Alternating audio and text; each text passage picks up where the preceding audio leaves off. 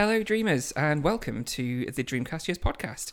Uh, this episode marks the halfway point of the golden years of gaming uh, that we set out to discuss here. Uh, time really has flown by.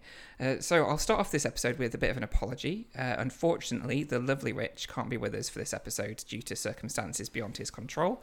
Uh, he'll be back next time, though, but regardless, we'll miss him. Um, I'm sure he'll let us know all about his favourite 2002 games, though, in the Game of the Year edition. So, moving on, uh, as everyone will know, we're in the midst of the COVID 19 pandemic as we record this. Uh, and so, as a way to try and give some entertainment to those self isolating and also celebrate getting this far into the golden years, I've decided we're going to discuss a baker's dozen of titles this time around in a bumper sized episode. Uh, so, get ready because we could be your hero, baby. Sorry, this is going to be a hmm. long, long litany mm. of uh, song puns. Um, so while we realise that you could listen to this pod whenever, wherever, uh, uh-huh. we're very glad that you're here with us now. Uh, we might provide you with a bit of a dilemma uh, with this being so long, but we got to get through this crazy time. So why not join us um, as things get a bit hot in here as we debate the best games of the year 2002? Uh, any one of us might have just a little bit of a divisive opinion this time, so let's get this party started. Um, Before we get down and dirty, uh, let me introduce you to the fine folks who are joining me this time around. Bear with me on this one. Uh, now, this looks like a job for me, so everybody just follow me at, at Oddment84 on Twitter, because uh, we need a little controversy, because it feels so empty without me, your host, Andrew Dickinson. Um, next up is my co host, uh, who hasn't been too well lately, uh, but it's okay. He'll die another day. Um, I would walk a thousand miles just to chat with him. It's me, Julie. Uh, sorry, no, wait. It's uh, me, Steve. How's it going, Steve? Yeah, it's going all right. I'm exhausted, and I just listened to all, all those puns. yeah, I, I, am sorry, listeners. Uh, you're also going to be uh, probably tuning out right now. Um, I'll try and keep it to a minimum from now on. Um, but you, uh, are you doing all right in uh, in your self-imposed isolation over there? Oh, you know, uh, as well as can be expected, I guess. Um, yeah, like you said, I'm kind of poorly right now, and I'm in day four of seven days of isolation. Wow. Um, yeah, it's it, naive of me to think that it would be relaxy video game fun time because it turns out being sick actually is like kind of tough and really sucks. Mm-hmm, mm-hmm. But hey ho. Hey ho. Um, has cabin fever set in yet, or are you are you kind of just um, about managing? Slight, slightly. Do you know what I hate? I hate that I cut. So my friend dropped off a load of shopping, uh, mm-hmm. uh, which is good of him. But I hate that I can't just like nip out and get like like I really want a Twix. Do you know right. what I mean? Do you know when you just really want a Twix? Yeah, specifically a Twix. Yes. Yeah, and I can't. I can't just go get a Twix, and that that sucks. It does. That does suck. Um, yeah. So, listeners, if you want to send send Steve a Twix, um, please do. Yeah. please send him a Twix. um, so, moving on. Obviously, we've got no Rich today. Um, so, next up is uh, our guest uh, this time around. Um, so, they're probably wanting to run and hide after all these song related puns, uh, but he can't escape my pod. Uh, fine, okay, I'll stop. I'm sorry. Um, please welcome fellow podcaster, fellow writer, fellow imp, and fellow geek, Daryl Baxter. How are you? I was all right until I heard all those puns, and now I just don't know what to do. but I'm good. good. I think that that is an end to the puns. I don't think I've got any more, so you're safe. You're safe now. very it's, good. It's all over. Um, it's very it's very front loaded on the pun on the puns, but we're safe yes. now for the rest of the podcast. They go on. It's fine. It's very fine. good. yeah. Um, so first of all, big congratulations! Um, you are the reviews and features um, writer for Stealth Optional now, I believe. Is that right? Yeah, yeah, got announced today. I've been working with him for the last four weeks, just doing all the content. So yeah, it's surreal to have it out there now. It's very odd. Amazing. So uh, yeah, congrats. very exciting. Yeah, yeah, it's it's surreal to now have a job title that says writer in it now after so long of being a freelance. So uh, yeah, it's good. It's been really fun so far. So yeah, I'm looking forward to whatever it brings. Amazing. Um, and of course, you've uh, so uh, I've been on uh, your podcast before, the Power yep. Keys, and yep. we mentioned or talked about um, fairly well, quite a lot about the fact that we're both from Lincoln, uh, and of course Steve is also from Lincoln. Mm. So we have uh, three imps on today, um, and you've you've just recently moved back, haven't you? How are you finding it being back in Lincoln? It's still weird being back, to be honest, because you know there are some old haunts which are kind of there still, uh, and of course, like we spoke in your episode, um, we've got Damon still, which is still a treat. Yes. but yeah, it's uh, it's weird, like seeing the Cornhill side of town be totally redeveloped as well with the cinema coming. Very odd, but yeah, it's good to be back. It's nice to have a social life again. It's uh, yeah, it's nice. Good. So good. That's good. That's good. Um, and weirdly, we all went to the same school as well, just kind of slightly different years. I think. I think we were a couple of years below us. Uh, me and Steve were in the same year, so that's. Uh, it's just weird how much we have in common. It's crazy, we're right? all, We're all sat here chatting together about video games, which is pretty cool. it all led up to this. Yes, our whole lives led up to this moment. um, so, uh, my first question for you, Daryl, Yeah. uh, is one that I have to ask everyone who chats with us on the podcast, um, and that is, what is your favourite Dreamcast game? Oh, why have you done this to me? Surprised you with one. It's crazy. Um, now the thing is, I've been obviously a listener of, your show for so long, and I've always thought, what would be the game I could pick? Because it either has to be an exclusive, maybe for a Dreamcast, or a port. Because if if it's a port, then I can tell you right now, if I'm allowed, Go on, yeah, sure, go go for it. nice one. So it's Jedi Power Battles on Interesting. Dreamcast. Hmm. Yeah, just because it's so much fun. It's got the the ridiculousness of Jar Jar Binks and Anakin, where you can freely swipe them with a lightsaber and cause a paradox for future films. and yeah, it's just Streets of Rage with lightsabers and force powers, and it's just a lot, a lot, a lot of fun, like Cilla Black. And yeah, it's it's great. And because I first played it on the PlayStation when I rented it in Blockbuster in Tritton hmm. Road back in the day, and Memories. yeah, memories. And I had no idea it had a Dreamcast port until years later. And I thought, oh, it's just going to be one of those straight to ports that take like a month, and that's hmm. it. But it was a total redo of it with new graphics, 60 frames a second, Huh. and everything. And couldn't believe just how good it was. And because the secret character, spoilers, was Darth Maul, in mm-hmm. this version, you actually could use his double bladed lightsaber, whereas in PlayStation 1, it was just pretty much a, a reskin of Obi Wan. So, hmm. yeah, it was a whole new character, really great. And because you had two player co op, it was amazing. So I've just never stopped playing it since, to be honest. Sounds kind Wow. of. I have not played this, but you, you kind of sold me when you said Streets of Rage with lightsabers. That's basically that. I'm going to have to go find this game now Yeah. because that sounds great. yeah, I remember. So I did. I did play this. I, if I remember rightly, you fight a lot of those uh, battle droids in it, and they die really sat really satisfyingly. That's and it. You just sort of like chop through loads and loads of them. Yeah, it's really fun that game. yeah, yeah, so good. It's pretty much like you say, like the Streets of game that never came to Dreamcast, but with lightsabers. Amazing. That's that's a, a good choice. I'm going to have to go track that one down now. Um, it's kind of a left field choice as well. I guess most people would go for like the the Jet Set radios or the or the Shenmue games, um, something like that. But yeah, that's a that's a that's a- that's a good one. That's a good that's a good choice. Nice one. Um, so now we've got that formality out of the way.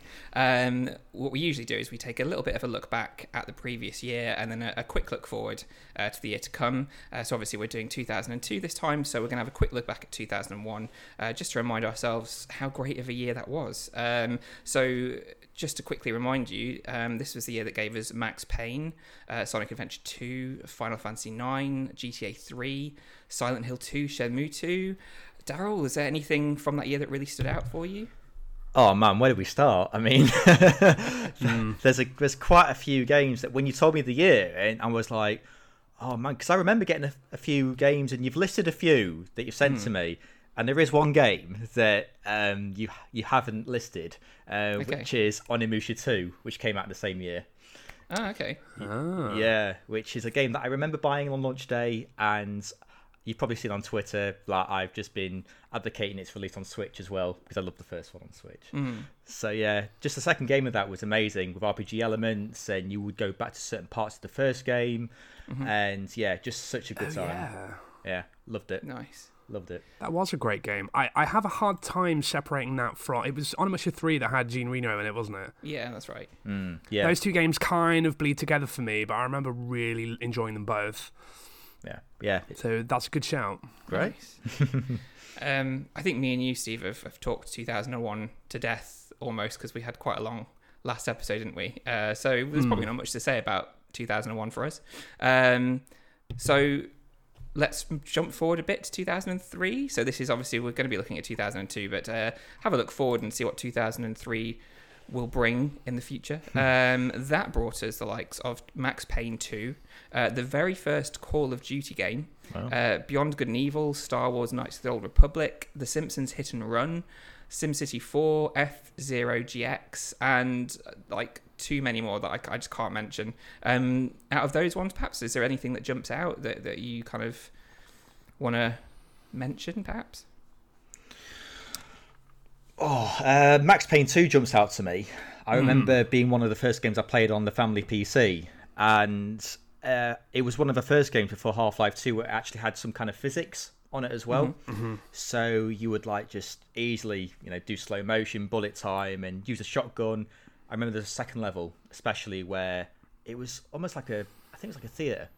You go to the backstage, and there'd be these random, of course, in a theater, all these like petrol cans, mm-hmm. and as soon as like you shot them a couple of times, they would just all the models just could be like, is that you know definitely old two thousands of like doing cartwheels in the air, like you know that you know, and it was just so much fun, and that's what I remember most of from that game. So yeah, definitely sticks out to me that.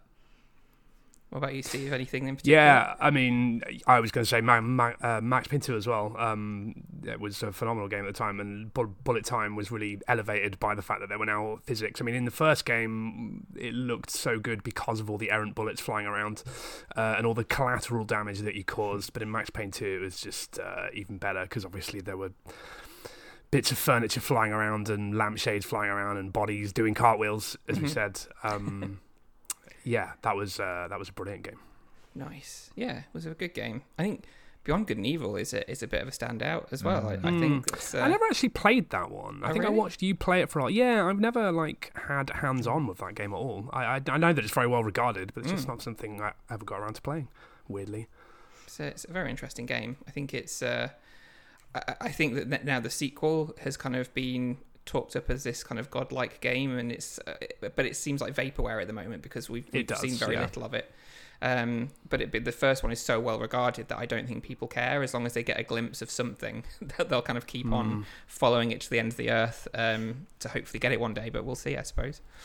Um, all right. Well, we've got a lot of other games to talk about, so let's let's let's let's uh, kind of get to where we're where we're meant to be, which is 2002. Um, and I'm going to kind of, as usual, talk you through what kind of year that was. Um, and this was 18 years ago. Uh, bear in mind, uh, 2002. Um, a, a whole person who's able to drink ago. Um, so, so, so quite weird to put it in that way. Um, so, in 2002, most significantly, considering what we're currently dealing with right now, in November of that year, the severe acute respiratory syndrome, or SARS, epidemic began in China.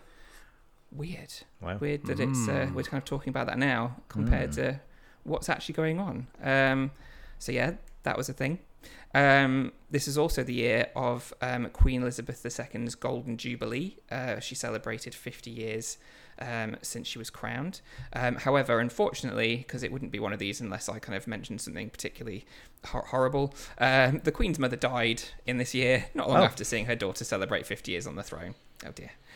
Um, Moving on, though, another member of another royal family was born uh, not long after that. Uh, that's Prince Felix of Denmark, of course, who we all know very well. Good old Felix. Oh. Yeah, yeah. yeah, yeah. Good lad. Um, so he came into the world on the 22nd of July uh, in 2002. And album wise, uh, we had the likes of Under Rug Swept by Alanis Morissette, Justified by Justin Timberlake, uh, Escapology by Robbie Williams, and By the Way by the Red Hot Chili Peppers. Some alright albums there, I guess. Yeah, Um, yeah, pretty Yeah. good. too bad. Bit of Red Hot Chili Peppers, always good. Um, let's take a look at the top 10 biggest hits of the year because I think this always kind of shows you what kind of a year it was uh, as to what songs were popular at the time. Hmm. Unfortunately, I don't think so far we've had a very good year in terms of this, but let's see what this one's like. um, so, number one uh, biggest selling song of the year was Hero by Enrique Iglesias. Uh, number two, uh, Whenever Wherever by Shakira. Uh, number three, Unchained Melody by Gareth Gates. dear. Um. Number four, Dilemma, Nelly featuring Kelly Rowland. Um, number five, uh, The Tide is High, Get the Feeling by Atomic Kitten. I like how they had to add in the little thing at the end of that song title, uh, like it was needed. Um, number six was "How You Remind Me" by Nickelback, that uh, very popular song. Um, number seven, uh, "Anything Is Possible" slash "Evergreen" by Will Young. That's not one song; that's two songs. That's, that's the slash uh, by Will Young. um, number eight was um, "The Ketchup Song" by Las Ketchup. Oh wow, yeah, I forgot about that. Yeah, yeah. So had I until I read this, and uh, I don't remember that one at all. oh, uh, YouTube it later, and you'll wish you Okay, hadn't remembered it. Um, number nine was "A Little Less Conversation" by Elvis versus JXL. And number ten, oh excuse me, number ten, Gareth Gates again. Uh, any one of us, um, stupid mistake. Uh, stupid mistake could be part of the title. It could just be my commentary on that song. I'll let you decide. Um, TV wise, uh, we saw the debut of series like Spooks, Footballers' Wives, Most Haunted, The Osbournes, The Shield, CSI Miami, Without a Trace. Um, any of those ones that you were watching at the time? No, no, no, no. No, Good year no. for games, but music and TV a bit shit apparently. Mm, yeah. not great so far. Um, maybe films are better. Um, at the cinema, uh, we were going to see the likes of Spider Man. Uh, the newest James Bond film was Die Another Day. Uh, we had Monsters Inc., Harry Potter and the Chamber of Secrets, Ocean's Eleven, Minority Report. Uh, any of those stand out? Any of those films that you remember seeing at the time? Um, uh, they're all pretty good, aren't they? Really, not bad, not bad films. Ocean, o- Ocean's Eleven was uh, was great. That's a great film. That was supposed to come out the year before, but I think that was one of many that was delayed because of um, September 11th. I think. Ah, Yes. Okay. That's true. Interesting. Um, Spider Man also was supposed to come out the year before, also delayed. Um, but yeah, they're good films. Yeah. Well, I mean, Die Another Day's um, kind of on the on the edge, maybe. Do you know? I don't remember which one that is. To be honest, is that the one with? Uh, hmm, which one that's is the that? That's the one with Madonna in it randomly. Invisible and Car. Also, yeah, Halle Berry. Oh god! Oh yeah, that sucked. Yeah, yeah, yeah. No, you're right. That sucked. wasn't the yeah. greatest of James Bond films. No. films. okay, moving on. Um, so, I mean, you can see as far as media goes, it was a pretty jam-packed year. Maybe not the best year, but jam-packed nonetheless. Um, so it's also true for gaming. It's a really packed year. So we're going to take a look at 13 uh, chosen games and decide whether they were a game changer, uh, just a game, or possibly a bit shit. Um, so we'll have a quick discussion about each game and then I'll just ask uh, the both of you uh, kind of what you what your thought is whether they're a game changer, a game or shit. Um, so, are we ready to go? Ready to start? Mm, Mm-hmm. yeah. Okie dokie. Um, so the first game that I've got on this list is one of the final Dreamcast games to be released in Europe, um, and that was Rez, which was released on the twentieth of February. Um, Daryl, did you play Rez? I did, but not for a few years, to be honest. Um, I think it had a port on the PlayStation 2, like a couple years after. Yeah, that's right. Yeah, so I think, excuse me, that's how it. I kind of um, got wind of Rez, and it was a great game because it kind of reminded me of another game from the PlayStation era, Vib Ribbon, where it had Ah. those like yeah. chalkboard things, and it was really good. I mean, I really enjoyed it, but uh, it, it, in all honesty, it wasn't really kind of the game for me. Um, it's not really the game I kind of go for, but it was a good for maybe 15 minutes, half an hour play. But yeah, it was all right. Fair enough. so you, you didn't finish the game then? You didn't get all the way to the end? No, probably three levels in, and that was Okay. it. Yeah. Fair enough.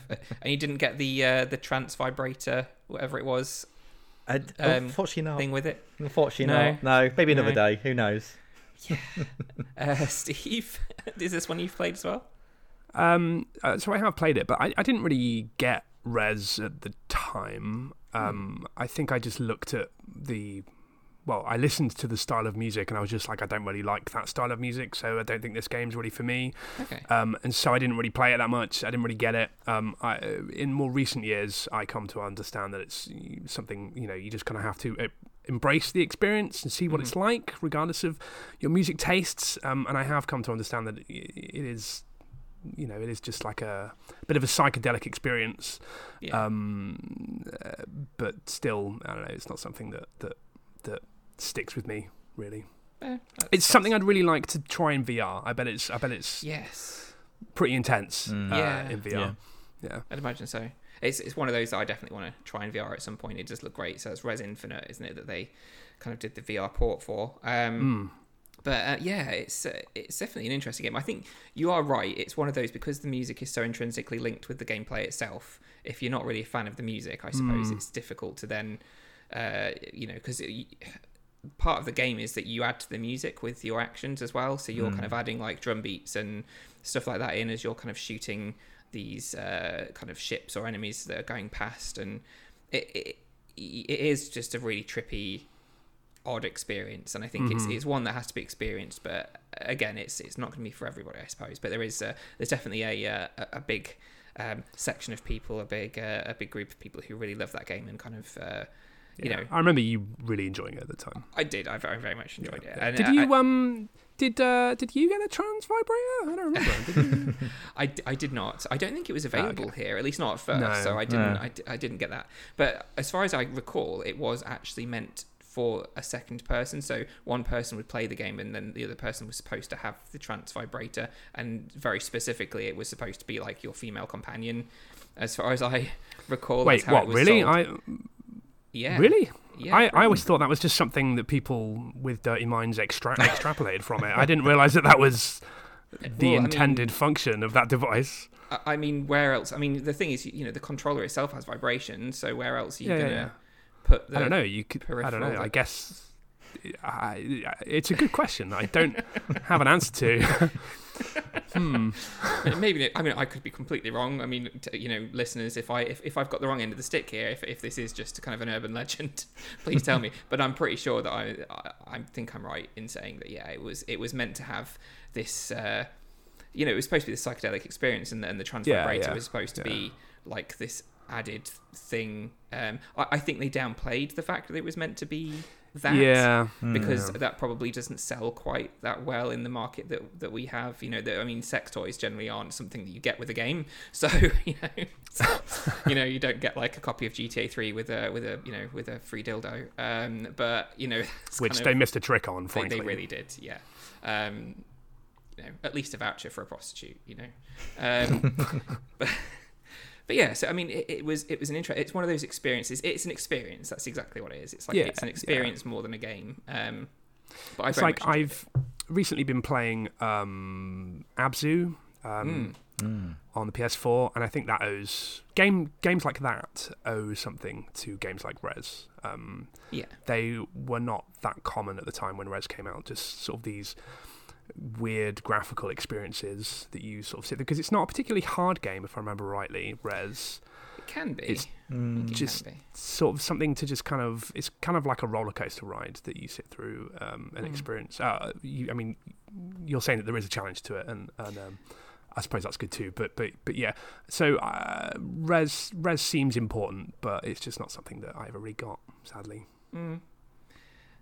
I mean, it's weird because it's it's been ported to so many things since, so that I think there's definitely something to it that you know either people really enjoy or Sega really really wanted people to play this game, regardless whether they enjoyed it, because it's it's had ports like Android to PlayStation Two, PlayStation Four, Xbox, uh, PC. It's just gone everywhere basically since it came out on the Dreamcast. Um, but yeah, and it was one of the games produced as well by Tetsu, Tetsuya Mizuguchi, who is uh, the guy who brought us Lumines and um, every Extend Extra Extreme and stuff like that. So his kind of, I think that's his hallmark, really, isn't it? It's the, it's the whole music, Uh, music kind of as a as a gameplay element. He he really enjoys, um, and he, I think he's gone on to. I think Rez is probably one of his experimental games, and he's gone on to produce better games since, perhaps because Lumines is, is quite well regarded, I think, as a as a puzzle a puzzle game, and I quite I quite enjoy it. But all right, um, so I guess I mean I think I know where you're going to go with this. Um, Daryl, what do you think? Is it a game, a game changer? Is it shit? I, I don't know. What, do you think? I mean, it's certainly a game. I'll go as far as that. Um, Okay. But I think game changer probably not, um, because I kind of feel like it was swept under the rug for a fair few years and then revived as this VR game. So, yeah, I just think it's it's a game and a fun one, um, but nothing more. Fair enough. That's fair enough. Um, Steve, what about yourself? Um, I don't know. It's a tough one. I mean, it's definitely at least game, but Mm-hmm. like I said, I, I, I do think it was quite important in a way. I think it was offering something that not many games were at the time. Mm-hmm. Like I, I- you know, you might think that Abzu is a bit of a strange comparison to make, but I suppose what I mean by that is is you know, it was something that was it was sort of like a trans game. Really, it was it was uh, offering you. I don't know. I'm finding it hard to articulate. Do you know where I'm trying to go with this? I, I think so. It's it's it kind of it kind of influenced games going forward to you know be more experimental with how they yeah, did it- things because you it's say like- Abzu, Journey was very similar in that. Yes, uh, like yeah, that as that's well. another game I would compare to Rez as Mm. well. It's sort of it's less about your skill and point scoring and more Mm. about looking at this uh, incredible at the time visual fidelity and all these effects and everything and just sort of going through it Mhm. as a whole package, music and graphics together. Uh, so I, I'm tempted to say game changer to be honest for Rez. In fact, I will. I will. I will say Rez was a game changer. Wow. Okay. Nice. Um, do you know, I, I would have to agree. Only, b- b- well, for the for the reasons that you gave, is that it kind of influenced games going forward, regardless of whether it kind of did particularly well or whether uh, loads and loads of people enjoyed it. Like, not everybody has to enjoy a game for it to influence um, gaming as a whole. Um, Shenmue being a big, a big one of those, as we know, that's uh, divisive here Mhm. especially. I will stop mentioning that game soon because it just feels like I try to bring up the fight every time. But Rich isn't here, so Uh-huh. that's fine. Um, so yeah, no, I think game changer because it, it, it did influence things going forward. So uh, okay, first game changer of the show. Um, we're going to move on now to. So I think the GameCube, I believe it came out this year uh, in the EU, Hmm. um, or at least it came out at the very end of 2001. I haven't written it down in my notes here, but it was it was it was around this time that the GameCube came out, um, and obviously uh, at the time uh, Capcom made a big deal with uh, with Nintendo to release a bunch of games uh, that were exclusive to it, and one of those uh, was this game, which is the Resident Evil remake, which released on the 13th of September of 2002. Um, so this is a a a complete a complete remake of the very first Resident Evil game. Um, Steve, I'll come to you first. Mm. What are your memories and thoughts of this particular game? Uh, my memories and thoughts of this game are that it was uh, incredible and that it was the best looking thing I had ever seen. um, Obviously, big big fan of the original Resident Evil, um, and the fact that somebody had gone back and remade that game and given it such an overhaul that it looked so incredible. Um, yeah, on what was at the time cutting edge next gen hardware. Yeah, it was an absolute treat Mm. um, really, really good. Uh, and it felt, I don't know, it's kind of a weird thing to say. It felt like, you know, it felt like a game for grown ups. It was like a classy affair. Uh, there was still some camp in that game, but it's very toned down in compared to the first one. It takes itself quite seriously. Uh, Mhm. genuinely scary as well with the Crimson Heads. oh Um, yeah, yeah, really high production value. Yeah, it was great. It I, I, I really loved it at the time, and uh, I really love it now. I've got it on my Switch, and it's great. amazing. Um, Daryl, what about you? Any any thoughts about this particular one? I mean, I totally agree because this was pretty much the first remade Resident Evil that's now carrying on a theme with Resident Evil 2 from last year and now Resident Evil 3 in a few weeks. And I think even now, it, it doesn't feel like it's an 18 year old game. It, it feels like it was something that was released a couple of years ago or even just on the Switch. It's I think it's aged really well. And I was um, just playing it just a few days ago and even like with the like those tank controls and things, it still feels like a brand new game. It's it's really fun and it's just amazing to play still, to be honest. And yeah, it, it's such a a fun game, and I think there were some extra sections as well in the remake, um, from what I remember. But yeah, just totally great, and the spiders terrified me even more. So yeah, yeah, just a great game all round. Nice. Yeah, it was. I- think that what they did really well with that because this was this was an age of um, people wanting everything to be 3D. You know, we'd had Code Veronica, we'd had Dino Crisis, and there was you know there was probably a you know a, possibility that they could have remade Resident Evil completely in 3D. But what they did is they just um, went to the next level with the pre-rendered backgrounds and uh, and then the, the 3D character models. And I think they did really well with doing that because I think that's why it's so timeless now is the fact that they did so well with those pre-rendered background because they look absolutely beautiful. Um, Yeah. I think they had to do some work on them to, for the HD remasters that they did recently, which is always always makes me laugh that you've they've done a HD remaster of a remake of a game. Um, but yeah, it's um, it's it is visually stunning, and I think it adds something. It adds a, a lot to the horror of the game. The fact that it looks Yeah. like it does, like Resident Evil One. I mean, it was scary at the time because you know PS1 graphics that was wasn't the height of PS1 graphics, fair enough, but it was that's all you could get. Um, but it was great that it was still scary and bringing it onto the GameCube and completely revamping the graphics as they did. They kind of added an extra layer of horror on, Yeah. and I think Yeah. you're definitely right, Steve. It was more adult and more um, sophisticated. I think that's probably the right word. Um, and uh, and Daryl, I think that, yeah, even with the tank controls, like you say, it was it was still. And I think, to be honest, I think I've said this before. I think the tank controls add to the horror because it makes it Mm. more Yeah. tense. Yeah, hundred percent. So I quite like that. Yeah, I mean they're difficult to wrestle with, but they Mm. also serve a purpose, which is that you are helpless in that game, Mhm. um, and moving is difficult, uh, and Yeah. that just serves to heighten that sense of uh, helplessness in it. Um, the the thing I think the difference in terms of the horror, like in the first game, um, it, that that that game was it, it, it was tense because you were waiting for the next jump scare, Mhm. Whereas in the Resident Evil remake, uh, it's tense because they are able to have atmosphere, Mhm. and that's um, a tension that just didn't exist in the in the first game. Just wandering around the corridors in the remake uh, is scary in and of itself, just because they look so Mm. oppressive, Mm. and you can see all the details of all the violence that has happened there at some point. Mhm. Um, yeah, it's really good. absolutely. And the the additions that they made were really were really clever ones as well. Like the I think it's Lisa, isn't it? The the kind of boss character that they added in. Um, I think it's Oh, Lisa, yeah, yeah. Lisa Frank, something like. Um, and the, and the whole new areas that they added in. Like there was um, so in a, in the original there was obviously kind of what came into the lobby, and you know the lobby was the main area. And in the remake they added a whole new section behind the stairs. Like there was a like Oh, a, right. grate that you could go, you have to unlock, Wow. and it leads to a completely new section of the manor that you never got to go to before.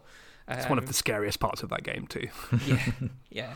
That's the thing as well. It played with your expectations because people Yeah. were expecting certain things, considering it was a remake of the first game.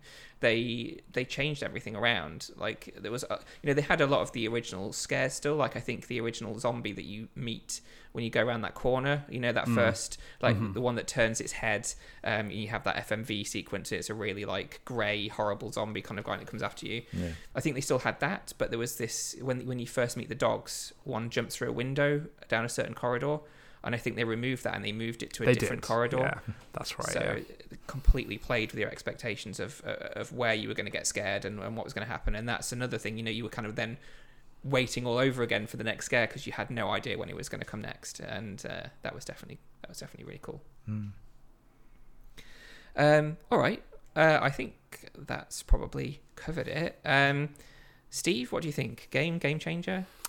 Um, had we seen a remake um, on this scale before the Resident Evil remake? Was this Hmm. really done before? I'm not sure actually. No, because I remember it being- so. Kind of astonishing that they did this at the time. Mm. Yeah. And I want to say for that reason alone, I think it's a game changer because obviously remakes of games now is becoming a bit of a uh, becoming a bit of a thing, isn't it? Mm. So both because it's a great game and also for that reason, I think it's pro- pro- probably a game changer. Fair enough. Uh, Daryl, what about yourself? I agree 100%, to be honest. I feel like it started the whole remake thing. And like, it's like I said earlier, it feels like a game that was made only two years ago, alongside the Revelation series of Resident Evil. So, and, and I feel like it kind of like set a standard almost for how a remake could be done.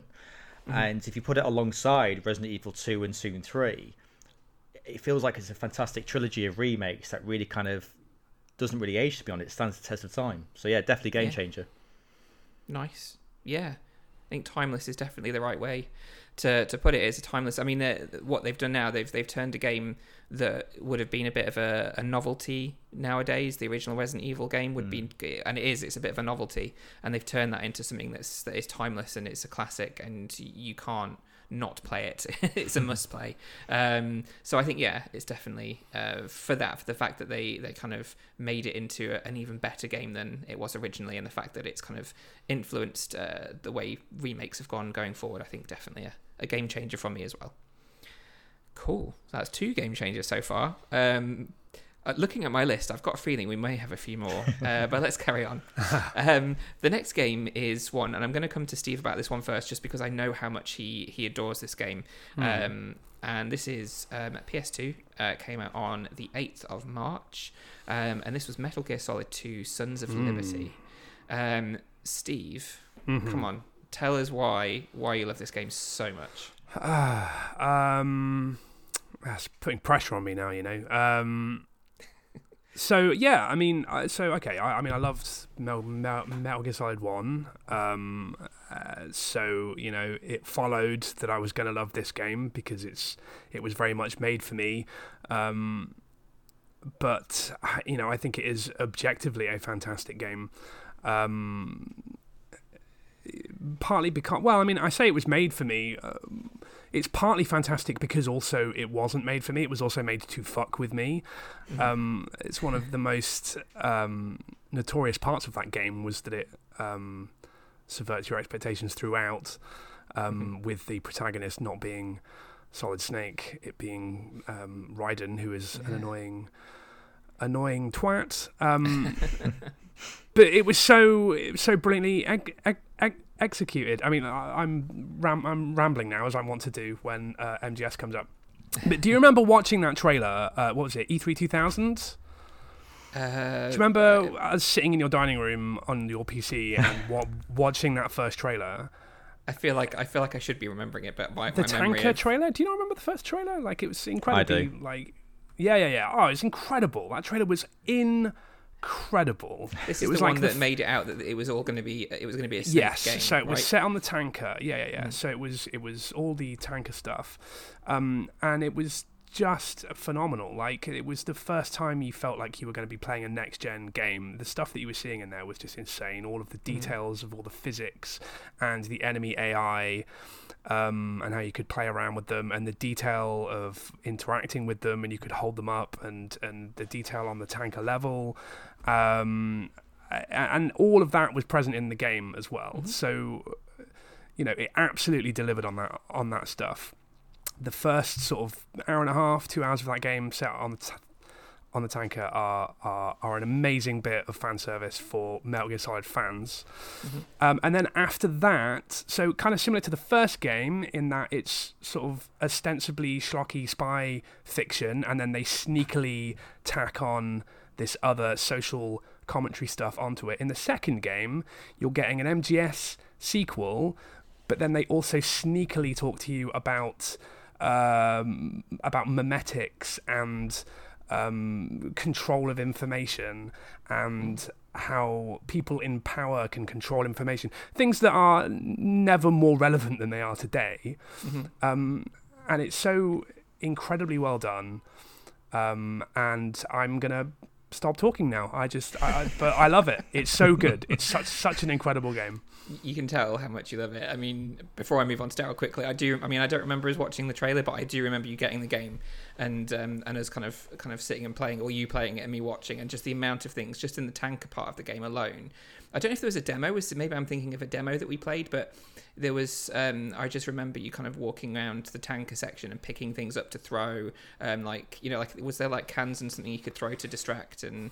Um, Uh, no, there were cans of stuff that you could shoot. That's it, So that's there was like a whole. So on the tanker, there's a whole like little bar section, and every Mm-hmm. bottle and can on the shelf can be shot individually, and they all have liquid inside that all come out. There's a ca- there's a, a, a can of ice cubes that you can shoot, and it tips over. Mm-hmm. All the ice cubes spill out onto the onto the floor and onto the bar, and depending on how far away the ice cubes are from each other, they all melt at different rates. wow. It's, rid- it's ridiculous. it's ridiculous, Yeah. but it's fantastic. I do remember that just being like, you know, just going around and, and trying to trying different things um, and seeing if they would work. It's almost like Grand Theft Auto Three in that in that regard. You kind of you go, oh, what if I shoot this or what if I Mm-hmm. do that? And it's like, oh, okay, and this this stuff happens, and it's it, it was like a little playground the first bit Yeah, yeah, yeah. almost. Yeah. Um, and obviously it kind of opened up into something bigger and grander um, later on uh, with with Raiden. Um, but yeah, that first that first couple of hours was just like, yeah, like you say, it's complete fan service to the to the first Yeah, game yeah, and and, And and, a, the- and a technical show, showcase as well. Yeah, I mean, it was basically a tech demo. You're basically playing a tech demo at the start. But I mean, Mm. Yeah. the rest of the game is fantastic too. It kind of drops the level of detail uh, for the rest of the game when you're on the um, when you're on the the the big uh, shell rig. Um, but the the rest of the game is fantastic too when you play when you're playing as Raiden. It's just a very different experience to the one you are expecting as an MGS fan. But I mean, I was 100% on board. I was like, like absolutely shocked um, at that twist where you weren't playing as Snake. Um, but I was 100% on board, and I just I absolutely adored it. It's great. Daryl, is this one that uh, that you played and enjoyed, or do you have different memories of it? Oh, where do I start? um, so the first game is a all-time favorite of mine. I love it. I absolutely love the first game. And then I heard about the sequel being made, and it wasn't at E3 that I first saw it. It was actually in a DVD um, takeout from a magazine of I think it was PSM, and it had the full resolution like trailer for it. And the few things that kind of like amazed me was the fact that when it was in the alert status, you'd have these guards who would run up with the bullet shields, and it sh- it switched to first person, did the bullets on the shield, but then it showed that you could actually aim down at their feet and then shoot them hmm. instead, and that was a wow hmm. moment for me. That's really kind of like what started off for me. So yeah, it was just an incredible game where it kind of like skewed how that kind of you know cross section of game and film happened really, and that started with mm-hmm. Metal Gear Solid 2. And I mean, when I was playing the demo, because that came with Zone of the Enders, I remember, I bought the game just mm-hmm. just for that demo, mm-hmm. really. Yeah, and I think everybody did. yeah, yeah. And it was just amazing just how I would spend hours upon hours on that tanker section. And you're right, it was pretty much a tech demo. Um, and I'd be in that little stock room where I could fire the bullets at the melons and it would like split Oh, and yeah. explode. And it was, yeah, great. I'd be shuffling all over that place, crazy. And also the cardboard box where you collect it, but it would then get um, wet as well. So that was a weird thing there were so many factors in that game which made me think, my god, this is actually amazing.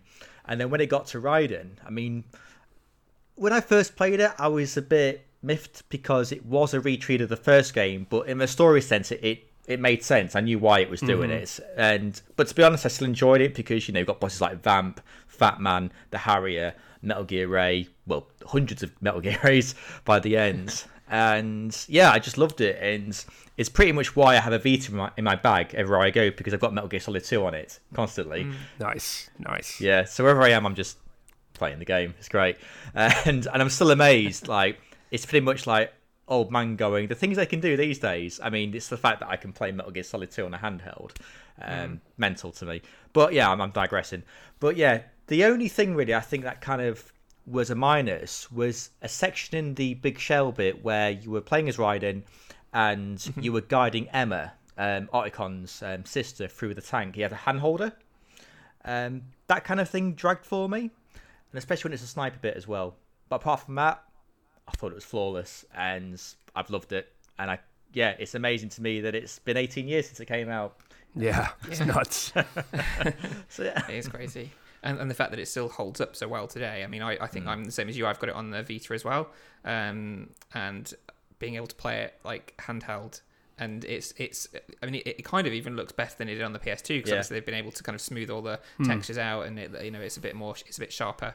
Um, yeah, it's amazing. But uh, you're right as well. I think there was a lot of people who were kind of miffed at the fact that you played as uh, as a completely different character. Um, and there was, I think, there was a, a section of the fandom who who were really angry at that. I believe at the time. Yeah. but like, but like that was, like that was the point. Like that, uh, you know, you were supposed to be annoyed because it, it's it's it's talking about because um, it turns out that uh, Raiden's past um, was all made up um, for the game. Um, and he, so Raiden has like a reverence for Solid Snake because he's this grizzled war hero. Uh, and the game is m- mocking Raiden for having a reverence for a grizzled war, war, war hero, whilst also mocking the player for being annoyed that they don't get to play as Snake. Like I know it's not it's not an unusual opinion uh, about Kojima, but the balls on that guy to, to to to come out with a sequel and pull a stunt like that is was just insane. Mm-hmm. And I was uh, completely there for it. Yeah, I mean, he he's proved time and again since that he's just um, he doesn't care. He does what he wants to, and uh, that's mostly a good thing, I guess. I mean, even Death Stranding kind of subverted a lot of expectations for people, and uh, that's a very that's a very um, divisive game as well, isn't it? That's uh, it's one you Mhm. either love or hate. I think. Yeah. Mm. yeah. Um, okay. Well, it sounds like there's a lot of love for this game. Um, what are we think? Game changer. Game Uh, changer. okay, yeah, Steve. Game changer. no need to even ask. Straight there. Game changer. um, I, I have a feeling that most Kojima games would be though. You know, like I think we said Metal Gear Solid was as well, the first one.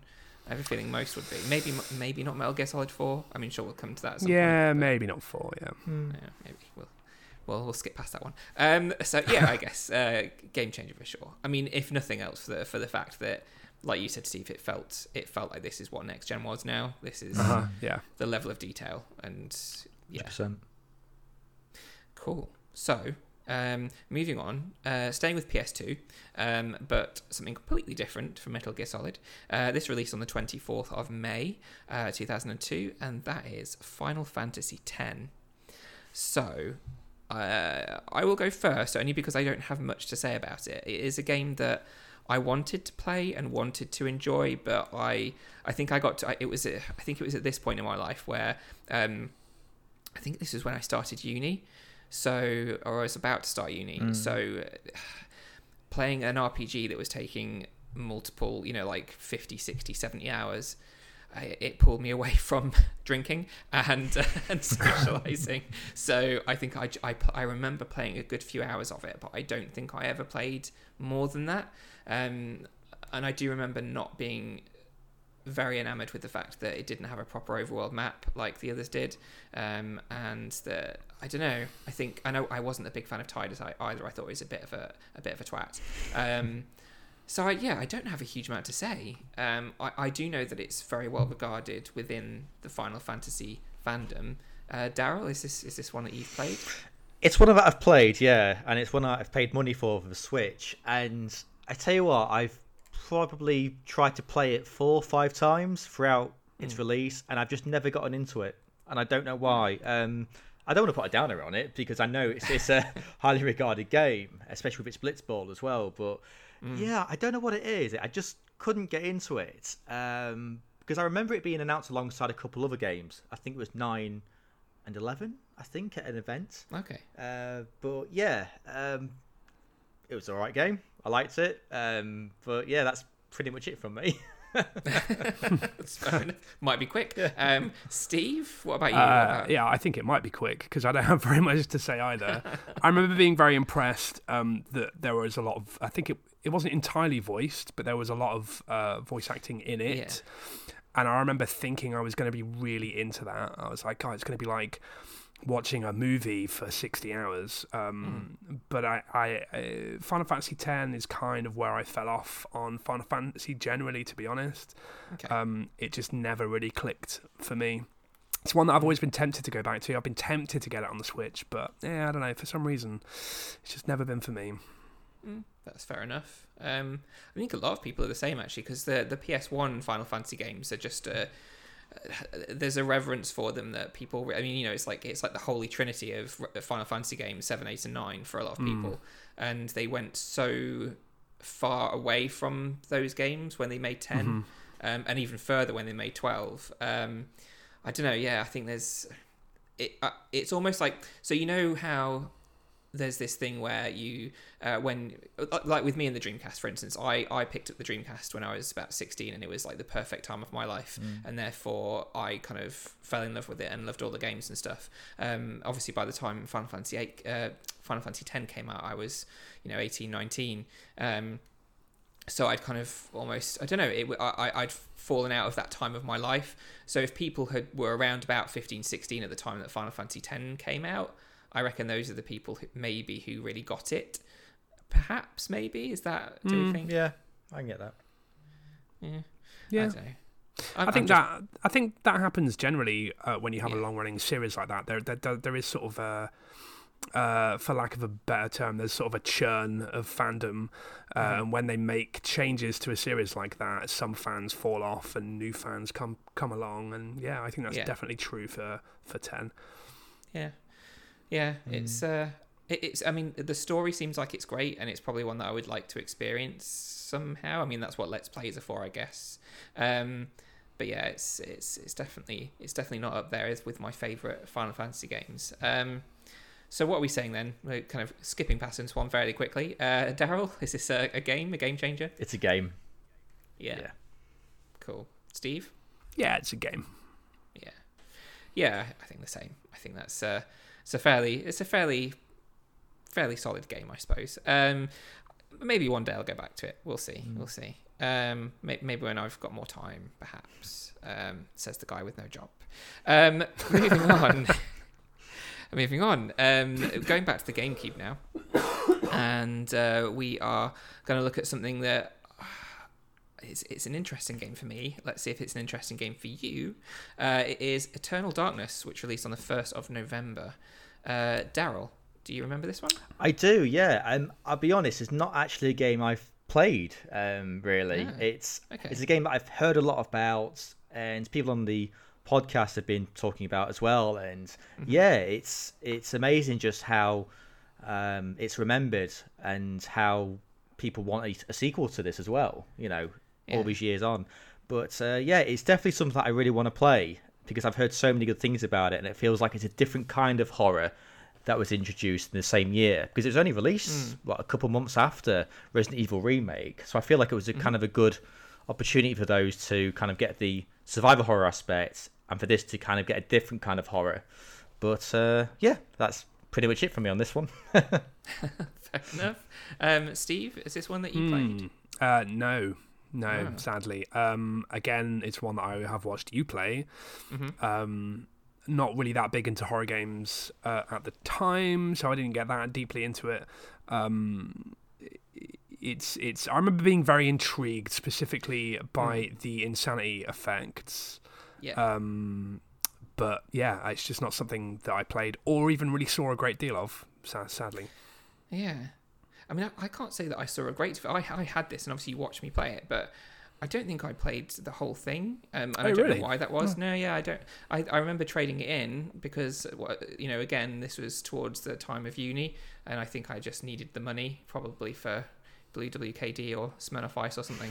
um, and uh, I yeah I, I traded in because I, I don't know I, I enjoyed it and I, I like you say the whole insanity thing the, the the things that it would do to make you as the player believe that y- you were slightly mad you know like it would it would show it, would- it would look like the game had stopped or it looked like the console had reset or you know or things would uh, you know things would look weird in in the environment but you know it'd just be Yeah. playing tricks on you I think there's Um, one. I think there's one that tells you your saves are being deleted as well, which is a Mhm. good one. yeah it's it's it was really good at that uh, that kind of making you think yeah it, it was breaking that fourth wall in a way that Yeah. people probably hadn't done it before. Um uh, it, it was messing with you um and it was yeah it was great. Um but yeah i, I remember it being I, I liked it and i still do want to replay it at some point. I think it would be one that i would rebuy for the gamecube at some point.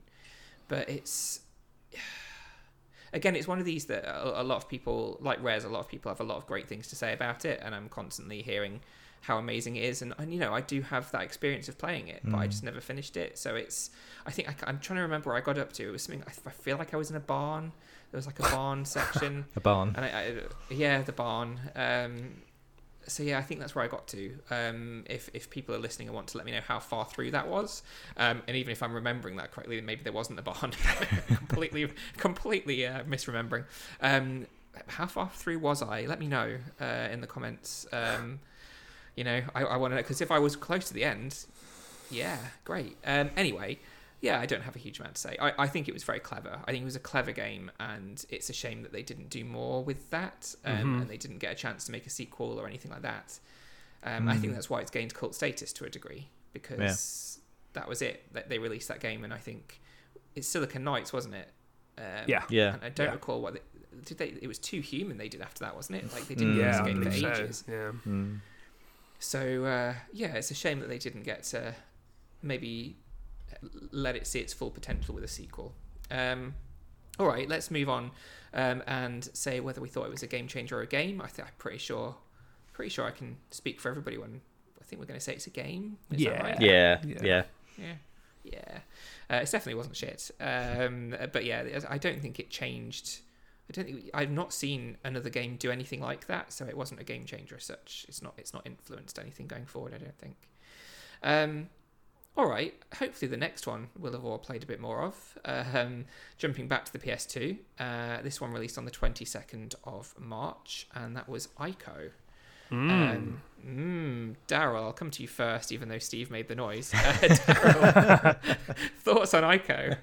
Uh, it's such a different game. I remember, you know, as soon as I was borrowing it from someone, I just I couldn't believe the control of it, the graphical Mhm. style of it, the actual that feeling for the character that you're controlling as well. Um, Mm. Just immense, just crazy, just how like emotive almost that that this game kind of made you almost. It was it was amazing just how it did it, and Mm.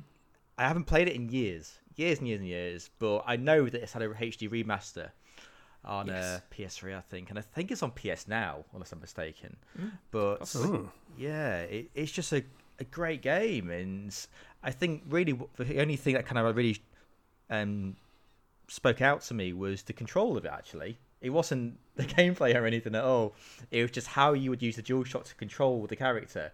It was so different. There weren't any really menus. It was it was something else, and yeah, just really want to play it again to be honest. And I feel like I really should after this. Yeah, definitely. Um, I mean, they they, re- they remade Shadow of the Colossus for PS4, didn't they? The Mm. sequel, and I say sequel, it's kind of spiritual successor. But they they never they never remade Ico, which which is odd. But that, yeah, it did have a HD remaster. Um, Steve, um, I know you played this one because I remember watching you play it. Um, Yeah. What are your thoughts on this one? Um, this game was beautiful at the time. Uh, much in the sorry, you're freezing up for me. Are you still there? Me? Yeah. Oh no, I'm still Yeah, here. Okay, cool. Sorry. Yeah, yeah. Um, the um, I, I wasn't sure if you'd finished uh, talking. Sorry. Uh, you can Sorry. you can edit this part out. Okay. um, yeah, so uh, sort of in the same way that Rez was offering something different, Ico sort of did as well. It was offering a real like atmospheric experience in a way that I hadn't played in a game before. It Mm. was like Ico takes great lengths to put you in a space and make you really feel like you're in this old crumbling mysterious castle and it's incredibly atmospheric and incredibly intricate and Mm. it's one of those games where the you know right at the end of the game you can look back and see parts of the game that you played earlier so it Mm. really has this sort of uh, cohesive feel to it that you're in an actual castle wandering around um, and it's incredibly well done it's incredibly it's not a horror game but it's like kind of creepy and tense and Mm. scary in places just Yeah. because of how oppressive this horrible old crumbling castle that you've been left in was. Um, And then obviously you've got to escort around um, your friend whose name I don't remember. Um, you've got to hold her hand and run away from the shadow monsters. Um, and yeah, it was really it was an emotional experience. And when you got to the end of that game, uh, it was really powerful. Um, I remember finding it a very powerful ending, um, and it was really well done. Yeah, I really, I really liked this game. It was it was a great game. Um, I'm struggling to remember the name of the so it was the female um the the, the female, Susan, sorry. I think, The- was it Susan? Susan. Yeah, it was Hmm, Susan. That's Um, right. Yeah, yeah, yeah. Good old Susan. Um, I I feel like so in my head. Um, I keep thinking of the song. Um, is it Hotel Your something? Um, White Stripes. Hotel Your Hotel Yorba. Yeah, yeah. So I think it was something like your. But I, I'm gonna have to. I'm gonna look it up now. Anyway, yeah. Um, what what I, what stuck in my mind, what I was thinking of when you both saying that was um, the fact that there were sofas for save points. That's that right. always yeah. stuck out. That was Yeah. weird because it was this Mm. weird like environment that was very you know was, there, was, there was nothing modern about it. The whole thing felt like it was really old. You've got the the guy who's been the the, the boy who you play who's been cast out from his tribe, hasn't he? Because he's growing his Mhm. horns That's right. Yeah. um, and he, he kind of has to go through this this place, and the, the whole point is you find this this girl who's uh, been imprisoned by her. I don't know if it's mother or something, but the the, the main antagonist is a witch, I think, and uh, she's been imprisoned, and the whole point is that you're supposed to uh, help guide her out of this Yeah. place that, that you're in. And it is it's Yorda. The the girl is called Yorda. there you go. Yeah. So I thought it was something something like that. Um, so yeah, it, it was you. You're both right. It was really emotive. Like not just like you didn't hear anybody speak. They spoke in.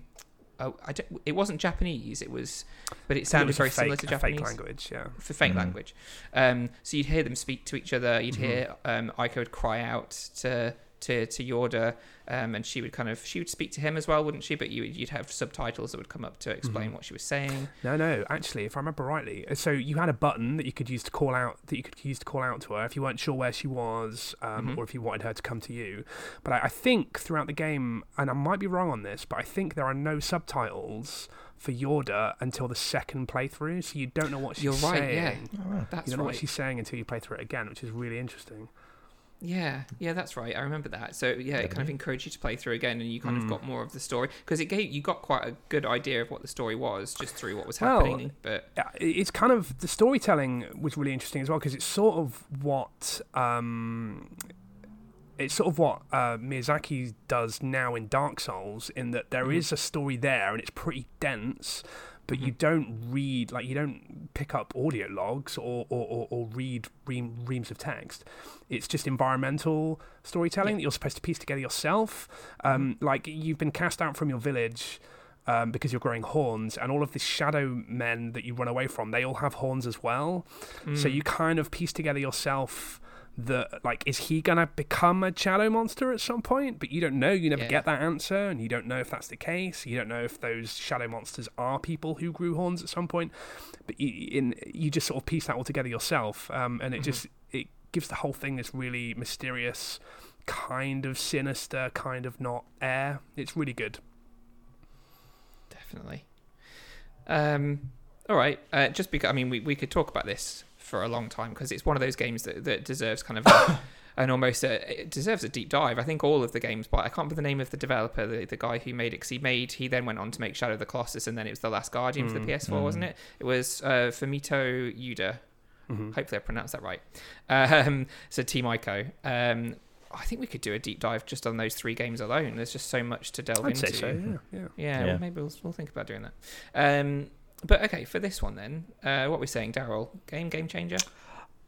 I would say a game changer in a sense. Yeah, definitely. Mm. Yeah. Um, it, I don't think it made the impact it should have, but I kind of feel like it is a game changer in in a lot of senses. Mm, okay. Um, would you agree, Steve? Yes, I would. I would agree with that. Yeah. Yeah.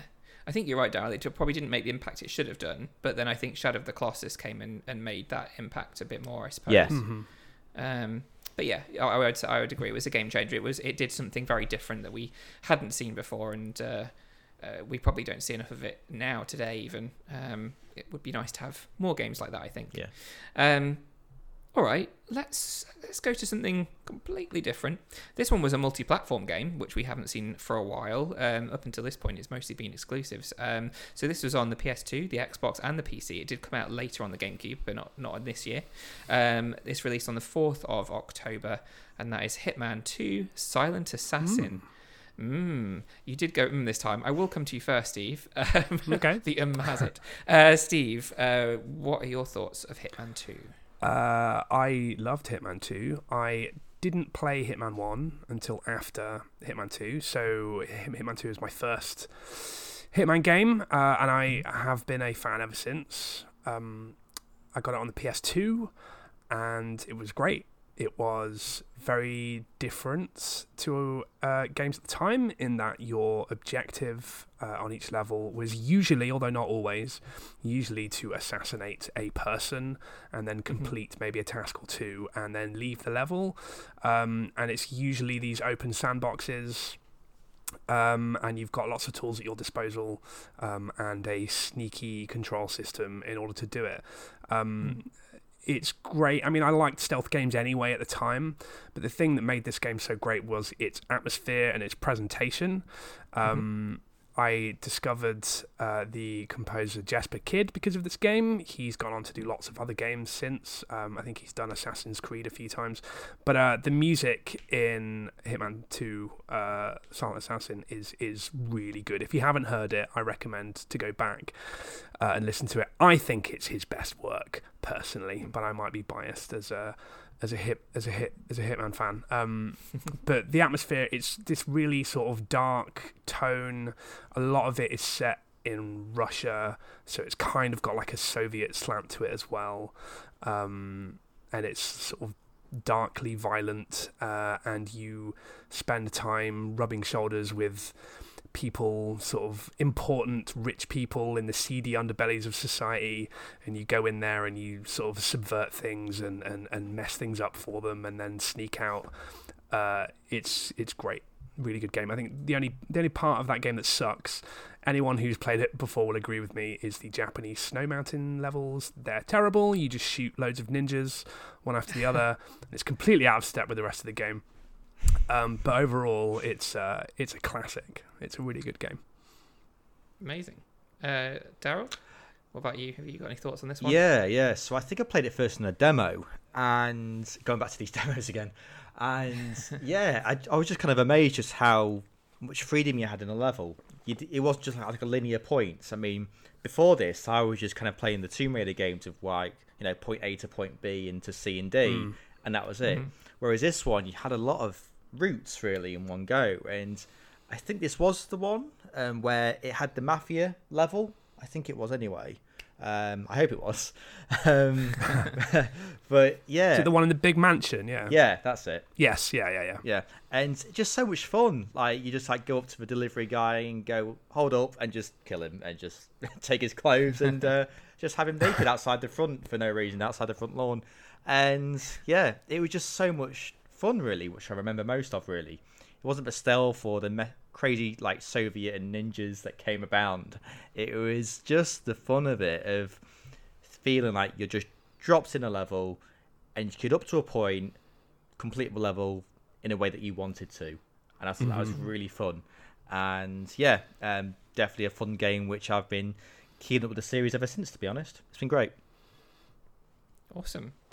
Yeah, it's it's a proper sandbox game, isn't it? It's Mm. kind of do what you you know you, you just kind of dropped and you can do what you like. I mean, I mean there were obviously restrictions back then because uh, you know it was it was that kind of era. The, the newer Hitman games are, are much more open, I think, from what I recall. The the, the ones 2000 it's 2016, wasn't it? The the most recent Hitman, and then Hitman Two came out a couple of years ago Yes. Yeah.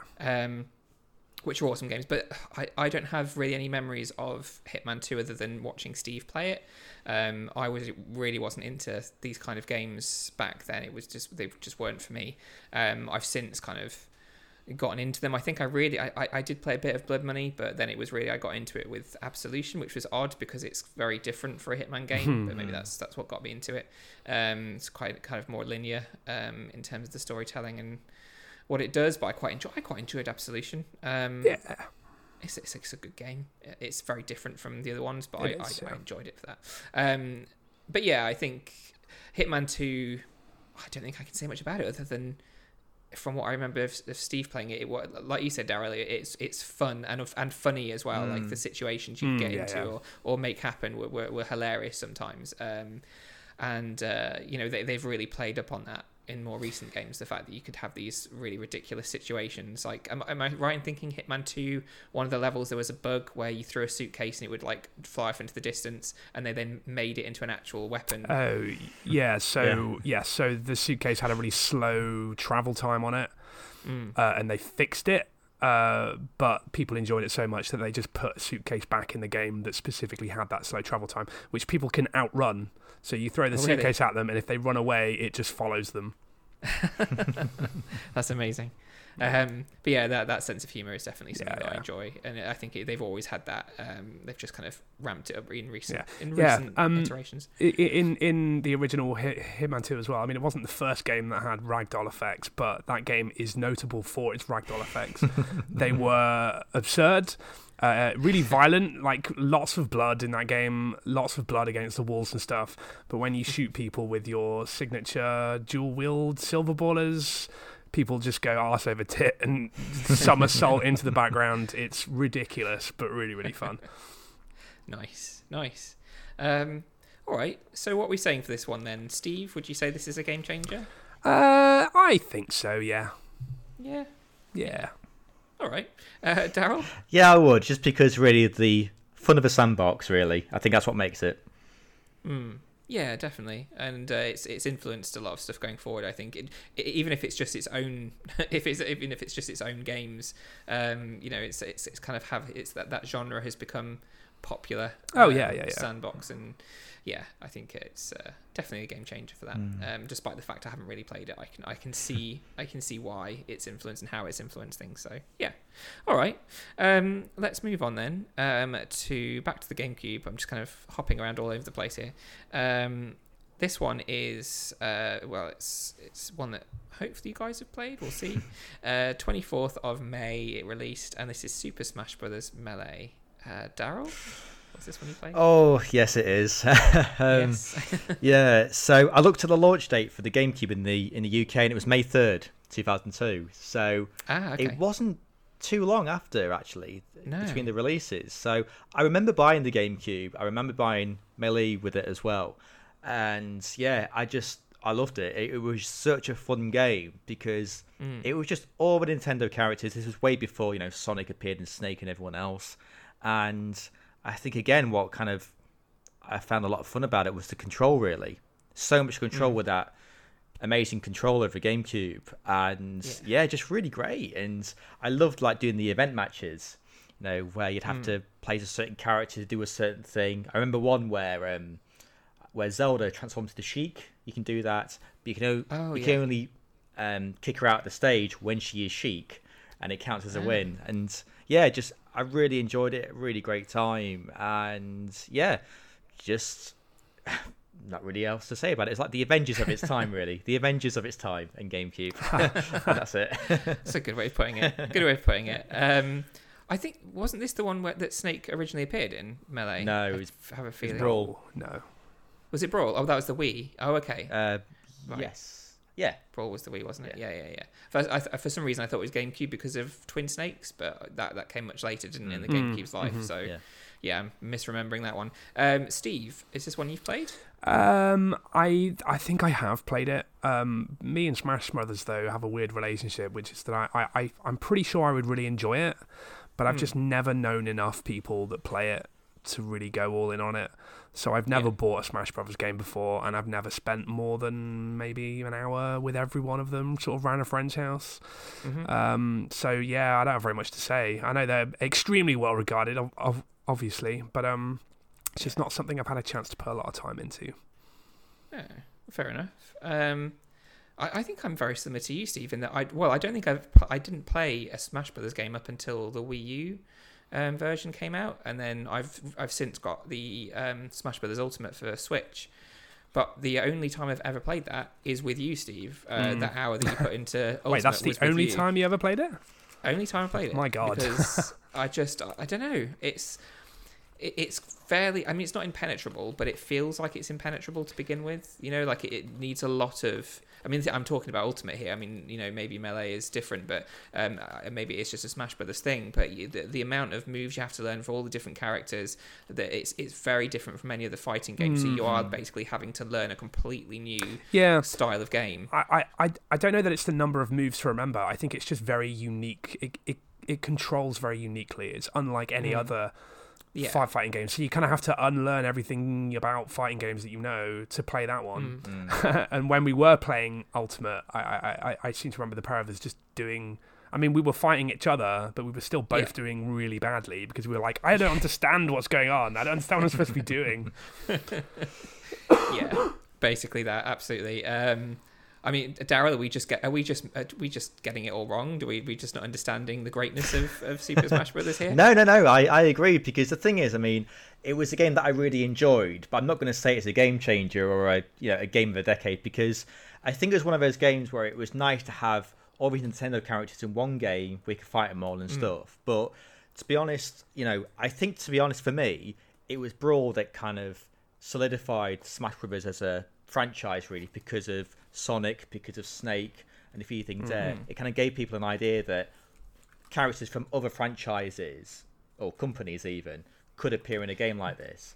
So I think Melee kind of introduced it, and it was great and a fun game. But that's as far as it goes. Yeah. Fair enough. Um, I think I think it's Laurie from the Switch Island. Uh, sorry if it's not Laurie. Um, I'm remembering, but I, I'm pretty sure Laurie said, and he put it quite well. That uh, and this is more to do with Ultimate. Um, it's it's kind of like a video game museum because you've got all of these different characters from different places, Mm. and you've obviously got a lot of these. You know, you can go and look at the different character models and stuff, and all these different spirits Mm. that they have. And I know this is more to do with Ultimate, but it, uh, you know, obviously. Um, melee was uh, kind of led up to that but it, it yeah it feels like not just it's not just a fighting game it's it's also like a uh, it's like the history of video games in a video game Yeah, almost yeah. it's, it's it's kind of That's that's that's the part that really appeals to me. Um, Mm. But it's just the playing the game part that that sort of keeps me away from it. Really. fair enough um so daryl it sounds like you're you're saying it's just it's just a game Yeah, yeah, just a game. Yeah, yeah uh steve would you agree Uh, yeah, yeah, I'd say so. Yeah. Yeah, I'd, I'd have to agree. I haven't really played it, but um, I, I can't say it's shit. Um, as Rich would say, I can't say it's shit because I'm not gonna not gonna shit all over it just because I haven't played it. So uh, yeah, let's go with a game. So moving on to uh, a game that hopefully I think we've all played. Um, I'm, I'm going to take a guess. It's, it's a fairly big game, pretty big game. Uh, this is an Xbox game released on the 14th of March. Uh, it's Halo Combat Evolved. Um, Daryl, is this a game that you have played? It certainly is a game I've played. Yes, yes. oh, so yeah, first played it on well Xbox, and yeah, just it, it really surprised me actually because I've never hmm. been, I never was a fan of first-person shooters, and Halo was what really kind of brought it in for me, and hmm. it was the level of the assault on the control room where you would go through those, you know, like tunnels and everything there.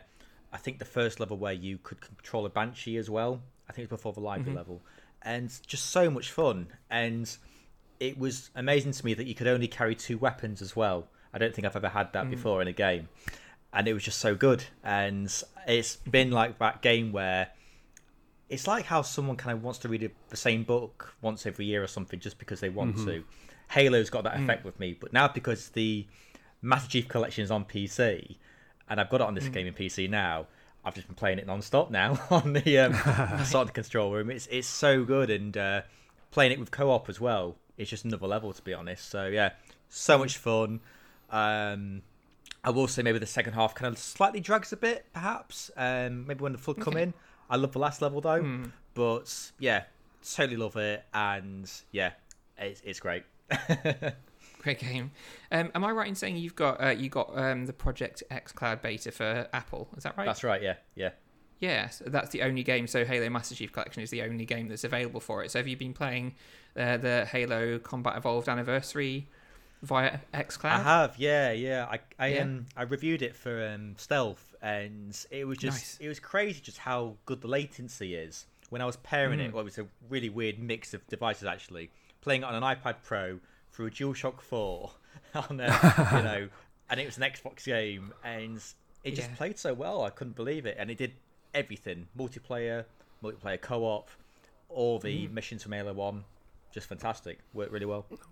Wow. It's crazy that we can play a game like that you know, Mm. through the cloud. Don't even need to have a specific game device to play it anymore. Yeah. It's uh, just whatever device you have. That's that's crazy to me because back in the day, you know, when you when you bought Halo, you had to play it on the Xbox, so you had Mhm. to have an Xbox to play it, and you know they weren't cheap, um, and they were big, bulky things. You know, the the original Xbox is a, a fairly beefy console, Mhm. um, but I, I I have very specific memories of that at uni and hiring the projector from the library university and playing like um, four player uh, four player deathmatch, um, like on the couch, like with the big projector on the wall. Um, so, so good, so good. I really love that game. Um, Steve, is this one that you've played? Yes, I did. I played this quite extensively Yeah. at the time, um, and yeah, I agree with everything uh, Daryl said. It was it was a lot of fun. Felt really good to play, and I think for myself and a lot of other people, sort of a a proof that first-person shooters on consoles could not only work but be very playable and very fun and feel very feel very good to control. I think with Halo specifically, obviously in, it introduced the two weapon system, which I, I think is you know, it feels good from a gameplay perspective, but I think they were also solving the problem of not having a row of number keys to select your weapons Mm. from. Um, but also they had the uh, that holy trinity of uh, shooting melee and grenades, um, Mhm. and just deploying one of those three things depending on the situation just feels incredibly good. Feels incredibly good Mm. to just execute one of those things and know that you've made the right decision. Because that game's Yeah. all about being in the right place and positioning yourself correctly and uh, and flanking people and meleeing the little guys as they run towards you and sticking the big guys with your uh, with your sticky grenades. Just good, just so good. Uh, it also helps that it looked phenomenal at the time. Mm. Uh, it looked amazing, and I remember the parts that stand out to me specifically were all the chatter from the Marines around you.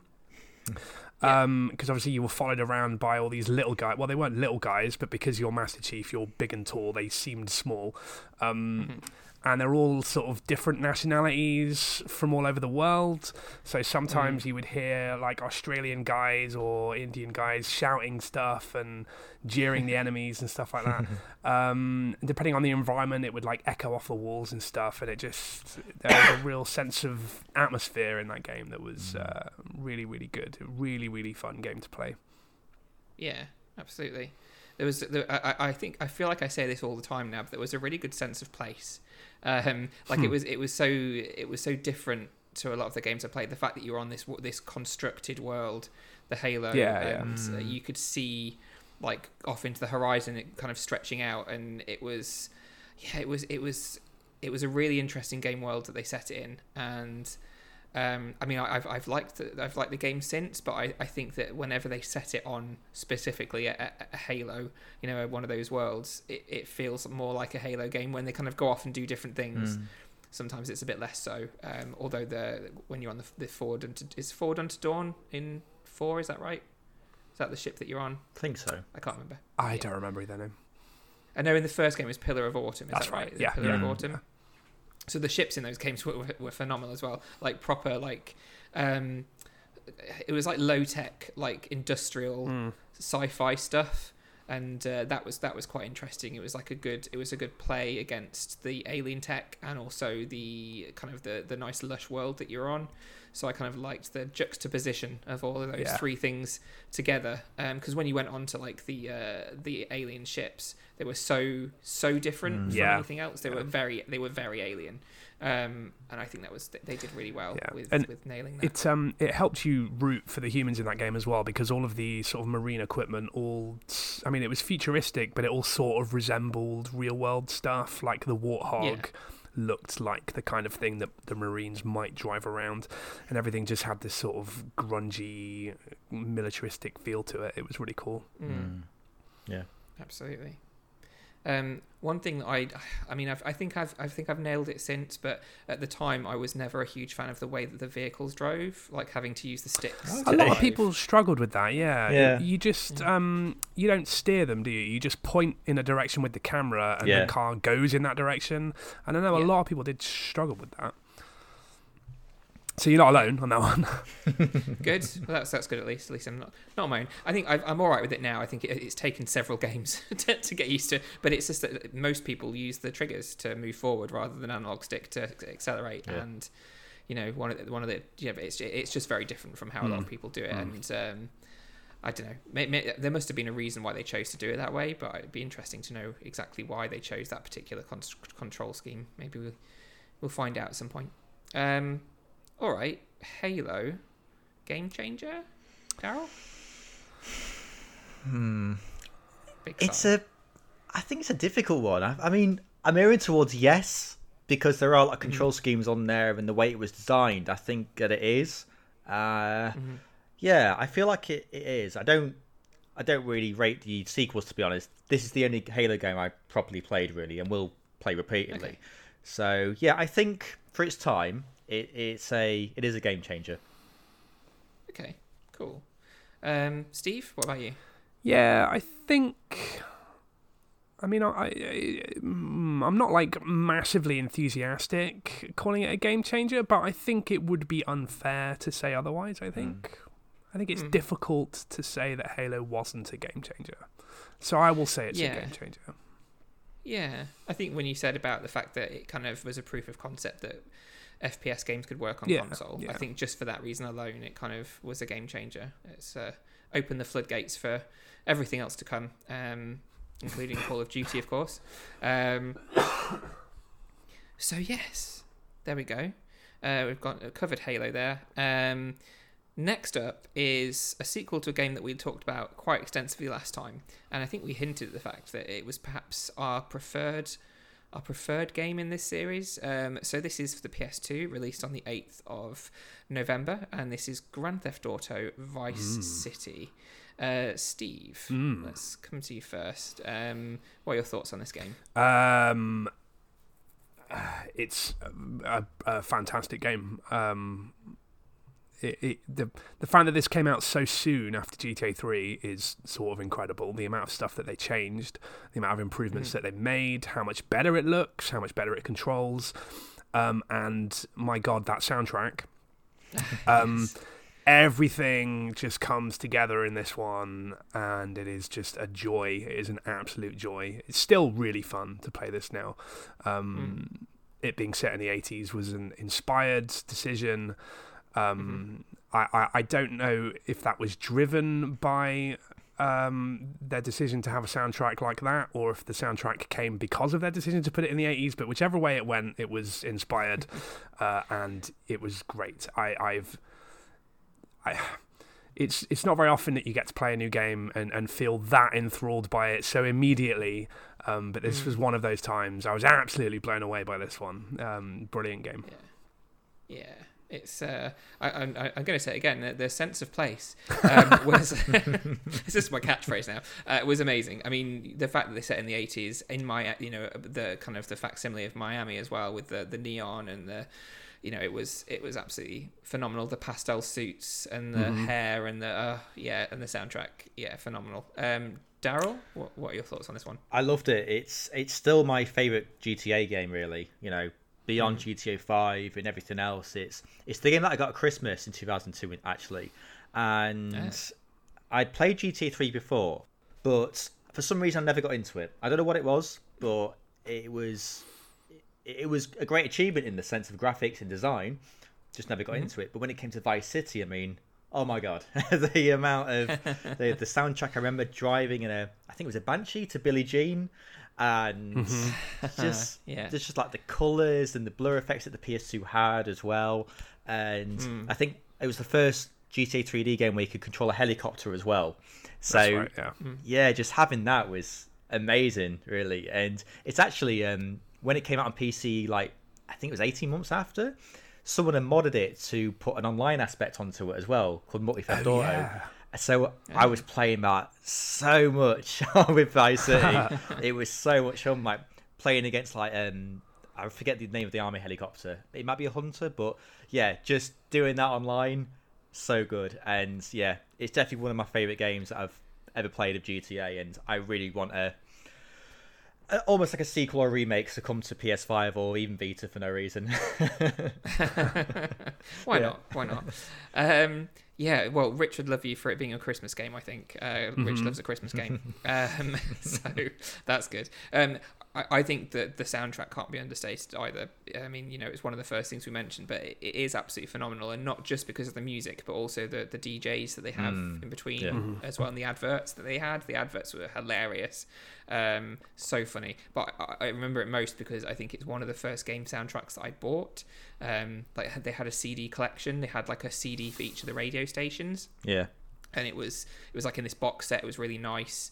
Uh, it was just a really nicely put together soundtrack, and it was just it's just the best. It's some of the best '80s music as well that they managed to kind of put together on on these uh, CDs. Um, yeah, it's it's it's a, got a lot of memories for me for sure. Um, I'm gutted that I no longer have the soundtrack either, um, but I do still have the game. I think I've got it on PS3. I think it, they they brought it out on PS3, like the PS2 classics that they brought out eventually. Um, so I have to. I think I'm gonna have to return to it at some point because uh, this is definitely making me nostalgic for it. Um, So what do we think then? Is this is this a game changer? Was it was it a game? This I, I, I have a feeling this might be difficult to pin down. Steve, do you think game changer or? Um, uh, I do you know I think it is, I think it is a game changer. Um, Hmm. it feels a bit ridiculous to, to to say that almost just because GTA 3 was also and I'm sure uh, San Andreas will be, but I mean they're just that damn good. They're just they're just that Mm. good. Um, uh, and and I think G, G, GTA Vice City still feels more so than GTA 3. I think Vice City still feels like that turning point for Grand Theft Auto where it became stra- stratospheric and it just everybody knows what it is. Everybody hmm. likes it. Everybody plays it. You know, and it's become what it is today. And I think Vice hmm. City was that was that moment. I'm, I'm just thinking about it now. Sorry, it- it came to my head. Was the character in GTA 3 uh, mute? Yes, yes, right, he was. Yeah, But he, the, the character in GTA Vice City had a voice. That's he right, did. Yes, Ray Liotta Yes. voiced him. That's it. uh, So that, that was the first time they did that, wasn't yeah, it? Yeah, and that was a the- huge difference as well. Yeah. Yeah.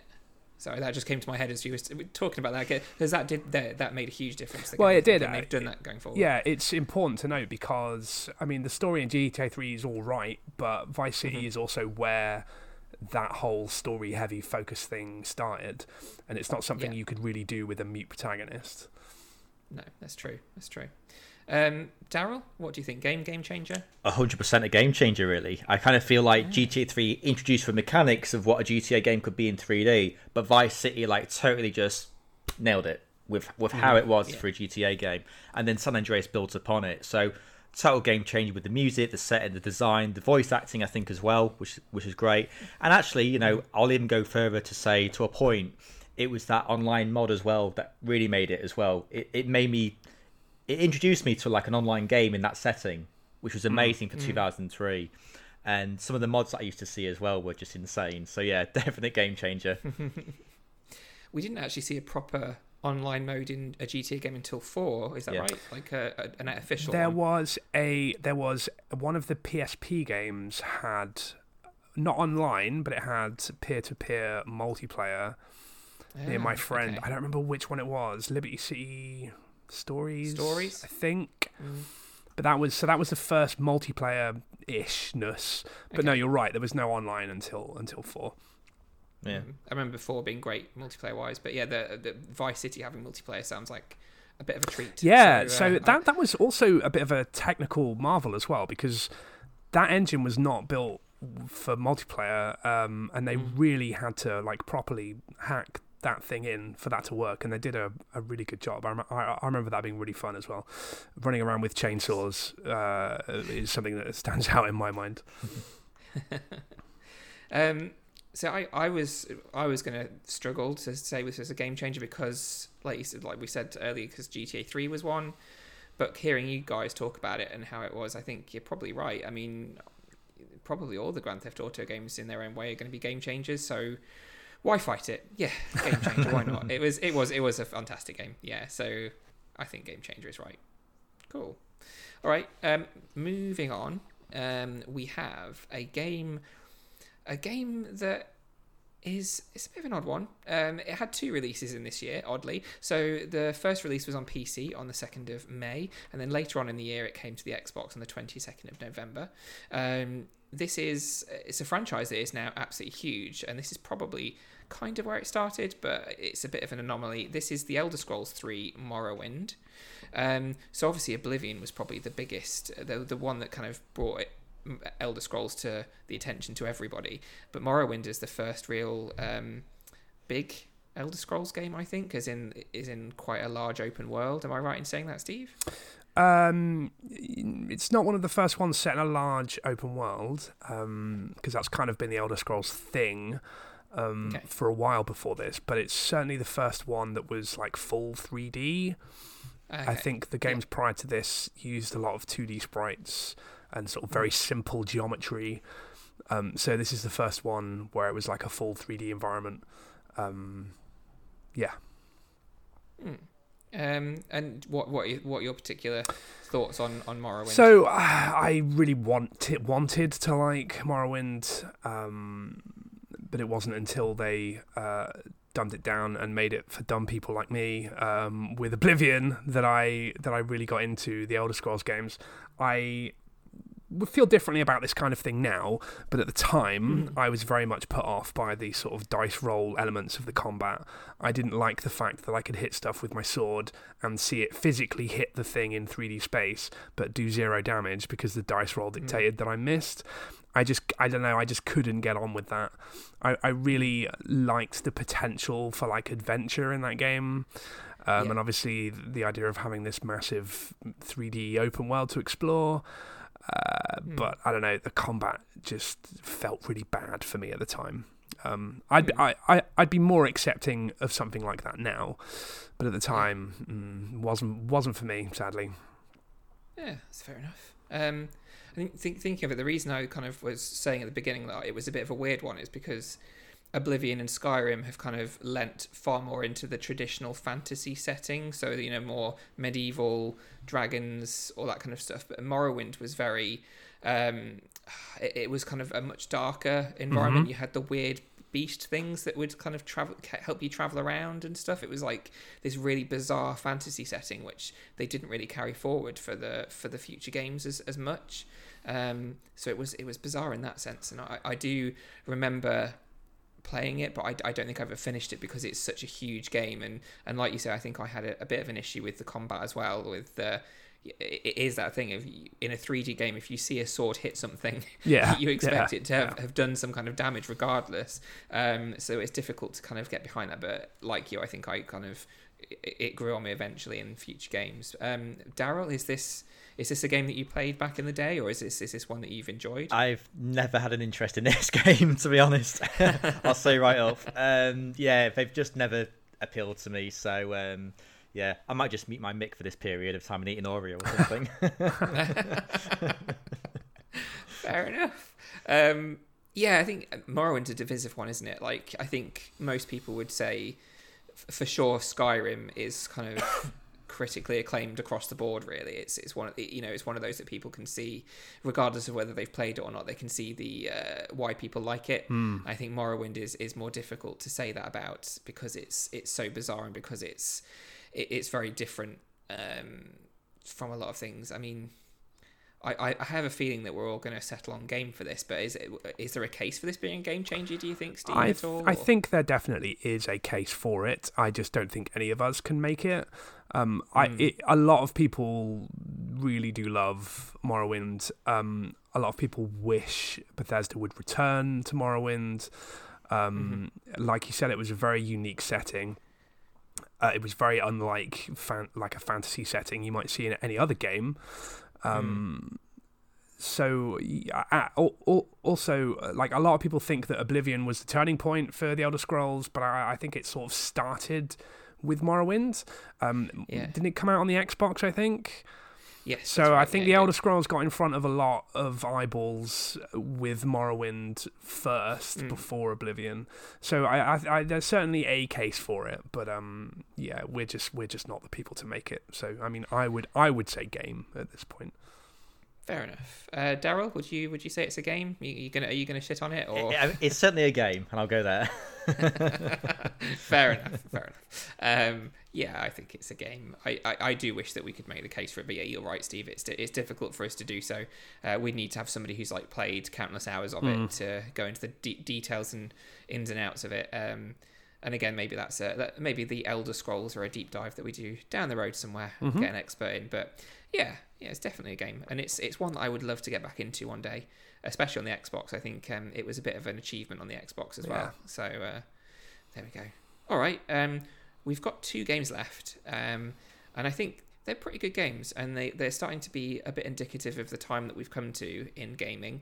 Um, the first one of our last two um, is one that released on the 11th of October. This was on the PS2. It did release on other platforms later, but I think it released on PS2 first, and that's Burnout 2.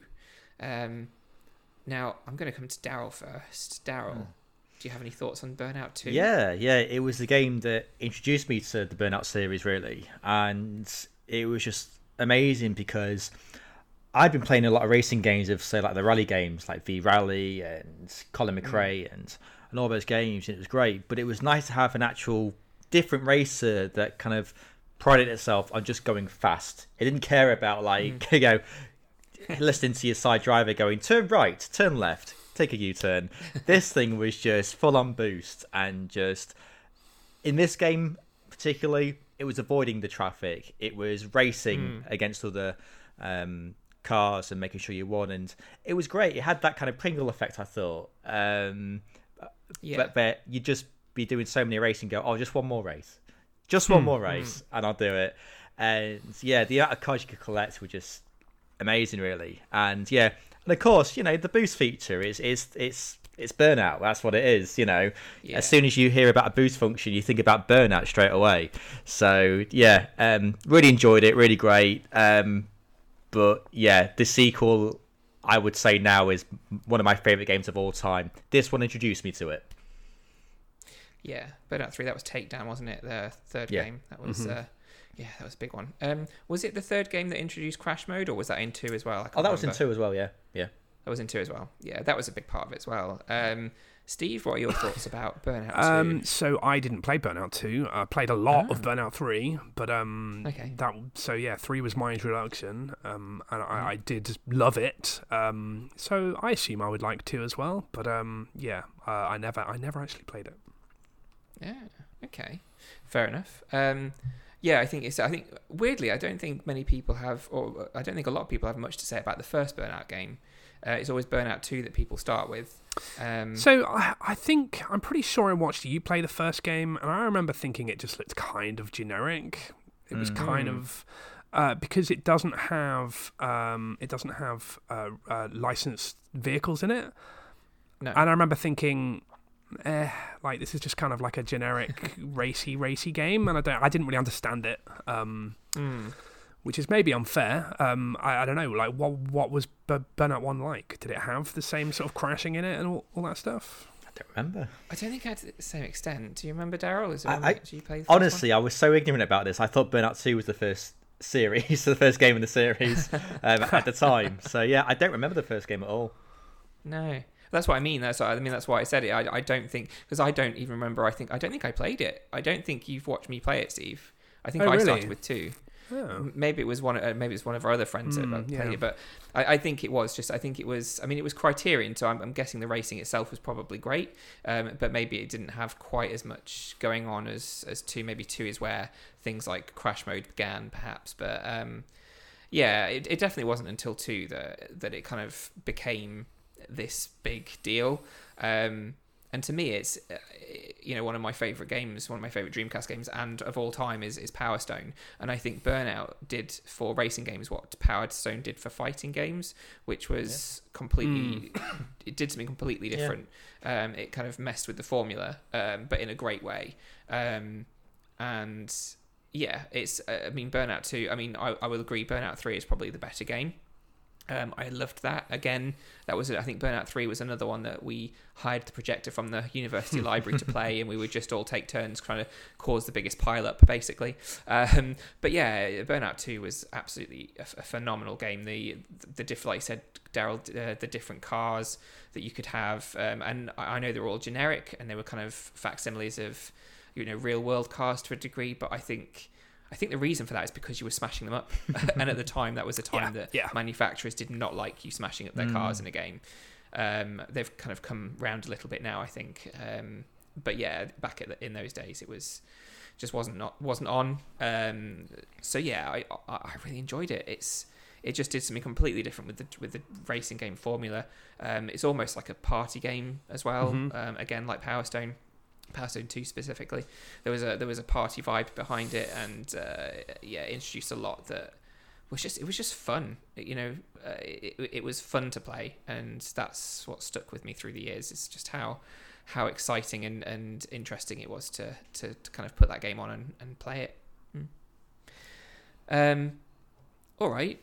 We've got anything else to say about Burnout 2? we good? I think. No, Um, no, I think we're good. Uh, other than um, I wish they would make another Burnout.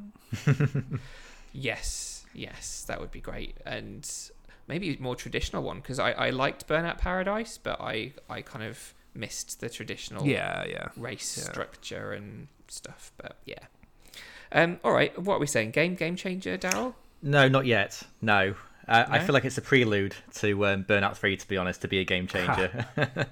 Okay, okay, that makes sense. So a game then, a, a solid Yeah. game. Yeah. Uh, Steve? Uh, I think that's very sensible, and I will agree. I think it's a game.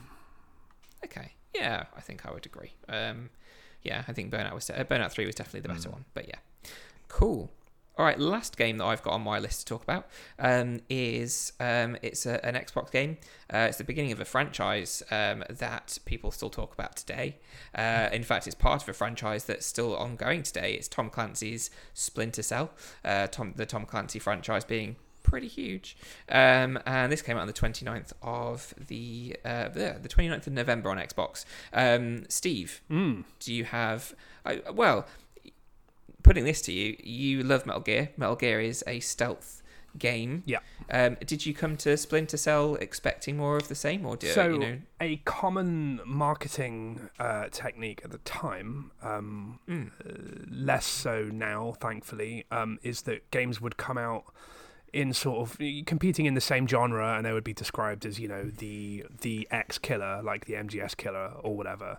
mhm. Um, uh, so I. Stupidly, I had an aversion to this game at the time because I was an MGS guy, and how dare another game come into this genre and uh, and try and kill uh, try and kill Snake. Um, so I, I, I, I, I barely played this at the time. I have gone back since, um, I, and I do I do like it. Um, I, I think the, the the first game uh, compared to the games that came after it, I think the first game is like kind of clumsy. Um, A lot of it, a lot of the stuff that you can do is really cool, like doing the leg split on the wall and all that. Yeah. But it's Yeah. barely ever useful and it's really hard to pull off. And the stealth mechanic of only having three only being allowed to be spotted three times um that is the first game isn't it? Where you're only allowed to be spotted three times. Uh, possibly. Yeah. I can't it's quite remember. it's maybe. it's both nonsensical um and very frustrating to play the game that way Mm. um, so I, I have an appreciation for Splint for Splinter Cell. Uh, I I think the first one looked phenomenal, um, and the product the production value was really high. Um, but as a game, I don't think it quite nailed it. I don't think they quite got it right until late until later on in the series. okay uh, was, was the second one was pandora pandora tomorrow, Pandora tomorrow, yes, yeah. yeah was it, do you think that's the where they kind of started I think so. Yes, on it's right where it all started to Yeah. become a bit more refined and a bit less, uh, a bit less clumsy and a bit less. Um, th- they were, they were very. I don't know. It felt like they were tripping over themselves to be too realistic and rigid because it was a Tom Clancy Mm. game. Um, yeah, Yeah. but they sort of let go of that as time went on, and the games became more fun to actually play. hmm yeah fair enough uh, daryl what are your thoughts on splinter cell Uh, to be honest, I think it's just kind of mirroring what Steve says, really. Um, it was a kind of clumsy game to begin with. um, I feel like, even though the graphics were really great and um, a lot of the effects there were fantastic and a few of the gadgets as well were really fun, I, I kind of felt like it was almost like rushed, really, to release, really. There wasn't really a lot of focus.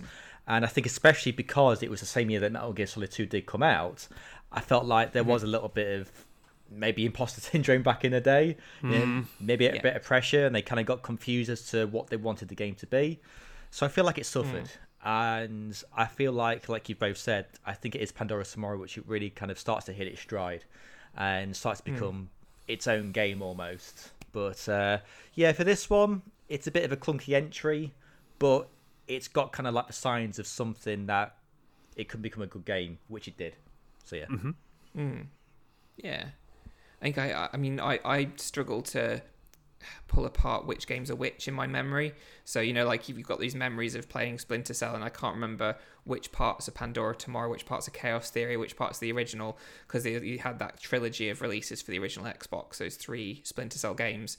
Um, and they were all, I mean, they were all great, but they were all very similar looking, um, and they all kind of, uh, kind of had different, very, very similar themes and stuff like that. I think one thing that, that I loved about the Splinter Cell games, um, at least to begin with, and I think they carried that on, is that that you know there were Tom Clancy games. So there was that whole sense that they had to have a good story behind them as well.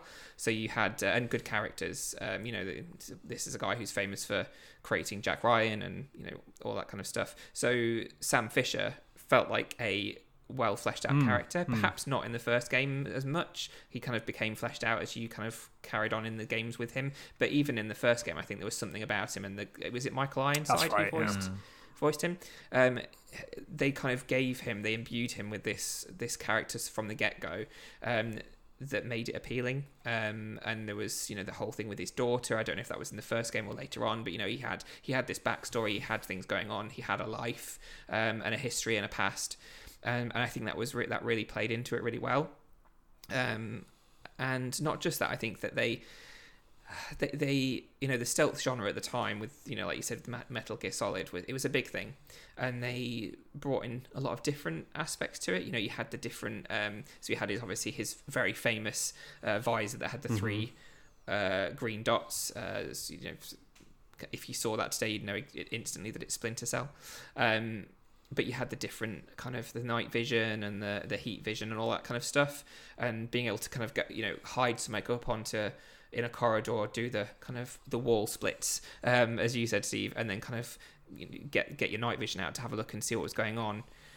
That was, it felt realistic because it's Tom Clancy. I suppose it had to, because uh, it's set in in today's world, um, and it felt very different from Metal Gear. Um, it, it felt it felt like it was pushing uh, the stealth genre yeah, into, a, into yeah. a different mm. direction, and I and I quite enjoyed that about it. Um, so yeah, I think for me it was it, it, was a really interesting game. But I think you're I think you're both right in the fact that it, it wasn't it wasn't the best of the games, and uh, it was probably a bit clunky to begin with. Yeah. They hadn't quite figured it out. Um, okay, in light of that, are we think what are we saying? Are we saying game game changer? Um, I, I, think, yeah, I think game. I think game is fair. Yeah. Uh, Daryl, what do you think? Yeah, game. Yeah, it's it's game. it's not the right time for Splinter Cell really to be a, a game changer. So yeah, just game. Okay, fair enough. Um, yeah, I think I'd agree. Game, definitely. Um, just just in case we never bring up a Splinter Cell game again, it's probably it's probably likely we will. Um, out of all of them, I mean, obviously we, are waiting on another mm. another Splinter Cell game. It'd be nice if they made a new one at some point. Out of all the ones they released, which one would you think was the best? So what, the I don't remember what the subtitle on it was, but the latest one that they released. Um, a lot of blacklist i think it was okay uh, yeah yeah i think you're right um, a lot of people did not like that and i actually really mm. really enjoyed it i thought it was a fantastic oh, really? game yeah i really liked it mm. they dropped michael ironside which sucks um, yeah. sam fisher was voiced by some other guy who cares mm-hmm. um, but despite that i thought that was an incredibly well made game and i really really enjoyed it it had a lot of really good co-op in it in it as well which i uh, which i thoroughly nice. enjoyed playing Awesome. Daryl, what was your favourite? I remember playing Chaos Theory. I think that was the third game of Splinter Cell. Yeah. Um, I remember enjoying that game a lot, to be honest. And uh, yeah, um, just a really good time, really. And uh, I think, like you said, I think we're all waiting for a new entry to be announced. And I think it's the right time, really, now. Mm. So I'd be interested to see how a Splinter Cell game would play on the latest consoles. And again, yeah. even a Switch as well, just because. Yeah, it's kind of it's weird because they put that stuff into uh, into Ghost Recon um, Wildlands. Mm. They put yeah, yeah. they put Sam Fisher into it, and they got Michael Ironside back, and he recorded lines for it. And I remember everyone wow. saying like, there is just there is no way Ubisoft is going to get Michael Ironside to come in and record lines for a bit of DLC on Wildlands. This is definitely indicative that there's going to be a new Splinter Cell game, and it turns out mm-hmm. Ubisoft would do that because that's all they did. That that was Baffling. crazy. Yeah. Um, and it's such a shame because uh, you know it's it's not like Michael Ironside's getting any younger either. If they're going to get him back from the new no, no, yeah. game, they need yeah. to do it quickly. Um, it would be interesting to see Michael Ironside as Sam Fisher as a an older an older guy. I think they did. I think in some of the later games they kind of aged him a bit, didn't they? Mm. In, in, in, Sam Fisher. Mm. Um, but yeah, it'd be interesting. I think I think they had a bit of a misstep with Double Agent in the middle somewhere. Hmm. That's I think that was after Chaos Theory, and then they came back with Conviction. It was Conviction, and then it was Blacklist. I think Conviction and Blacklist were pretty damn good Yeah. games. Um, they, they, they were ta kind of taking Splinter Cell in the right direction, and it's kind of a shame that they ended with Blacklist because I think if they'd have done another game after that, they would have kind of found the sweet Mhm, spot mhm. um, for, Yeah. for that. Um, I just they just never got to it. Um, cool. Okay. Well, those are the 13 games that I'd written down to talk about. Quite a lot of games. Um, we've gone through them all. Um, so, Steve, as last time, if you have any that you want to bring up, I think Game of the Year is the right place to do it. Sure. Um, so, but we've gone through 13, so I'm, I'm guessing there might not be that many. No, no, I'm pretty sure. about, I'm pretty sure we've honest. covered everything. Yeah, pretty much. Um, Daryl, is there any? Are there any others from 2002 that kind of stick out that we haven't covered? Uh, not really. It's just Onimusha 2, to be honest. That's really it. Fair enough. And yeah, we covered that at the very beginning. Um, yeah, and that was that was definitely a good game. Um, and I do want to revisit Onimusha. And you're completely right that they really need to bring it to Switch. yeah, for sure. Um, because it just makes sense to. The first one's on there. Why not the second one? And why not the third one? Yeah. In fact, um, all of them. Just bring them all. Every single one. Um, all right. Well, this then is the point um, of the show where Rich goes against our guest in the uh, the quiz. Of course, Rich isn't with us, so because of that, Steve, Mm, you're going to take up Rich's mantle this time. okay. Uh, you need to defend his uh, his score because at the moment he's got three and the guests have got two. Oh no. so if you lose this one, then the guests have gone level Um. Rich, And, uh, Rich, I'm very sorry. Will be very angry at you if you lose. Um, Daryl, this means that it's a lot of expectation on Oh, your shoulders. pressure. Um, so this is, uh, as people who've listened regularly will know, this is a quiz uh, where we figure out which year the game came out. Um, this time, of course, it's 2002 or 2012. So I'm going to read out a game title for each of you, and you just need to tell me what year it came out. Was it 2002 or 2012? Um, usually I'll start with Rich. Um, obviously he's not here, so th- that means that Steve, you're going to go 1st Um, and your first title, uh, which you need to tell me which year it came out, is Spirit Camera: The Cursed Memoir. Uh, Spirit Camera: The Cursed Memoir. I'm gonna say 2002. 2002. Uh, do you want to hazard a guess at the console it came out on? Wait, wait, wait. 2002 or 2012? Yeah. 2012. Oh, we've not had this before. 2012, of, and uh, it came out on the PS3. Okay. Um, I don't give points for console. Um, if I did, you wouldn't get one anyway. Uh, it was 2012, but it was 3DS. Ooh, Nice. So there you go. You were right to change your mind. phew. That was quite. Am I allowed to do that? Are you... well, I'd have told you if you could. okay, all right, cool, good. You're welcome, Rich. That is a point. Good to- start there. Good start. Um, Daryl, you're up next, and uh, your game title is Herdy Gerdy. Oh, that's 2002. Straight away. That's an easy one. you know this one well. Yeah, I remember that. it was weird, actually. Do you know which console? Yeah, um, Got- because we were actually talking about it last week uh, on the agency job. They were like, "Do you remember this game?" I'm like, "Oh yeah, herdy gerdy." So great, that was great. Um, I think it was PS2. Uh, I th- Yeah. yeah, yeah, yeah. Yeah, God. Go. I remember that having a Right. really a really nice look to it, right? That had like a really nice art style, if I remember rightly. Yeah, Yeah. really good. Amazing. I thought that was quite obscure, but obviously not. um, Can you give me a low ball next, please? I'll, I'll do my best. Uh, Steve, your next one then is uh, uh, Scooby Doo Night of a Hundred Frights. Night of a Hundred Frights. Oh, I don't bloody know. Um, mm, that sounds like a DS game or something.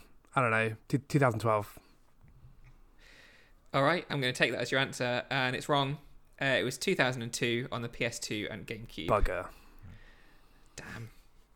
Well, you still one each. Um, if Daryl gets this one, he pulls ahead. Daryl, your next game is Dropship United Peace Force. I'm going to go with 2002. Do you want to hazard a guess at the console? I think it's Xbox.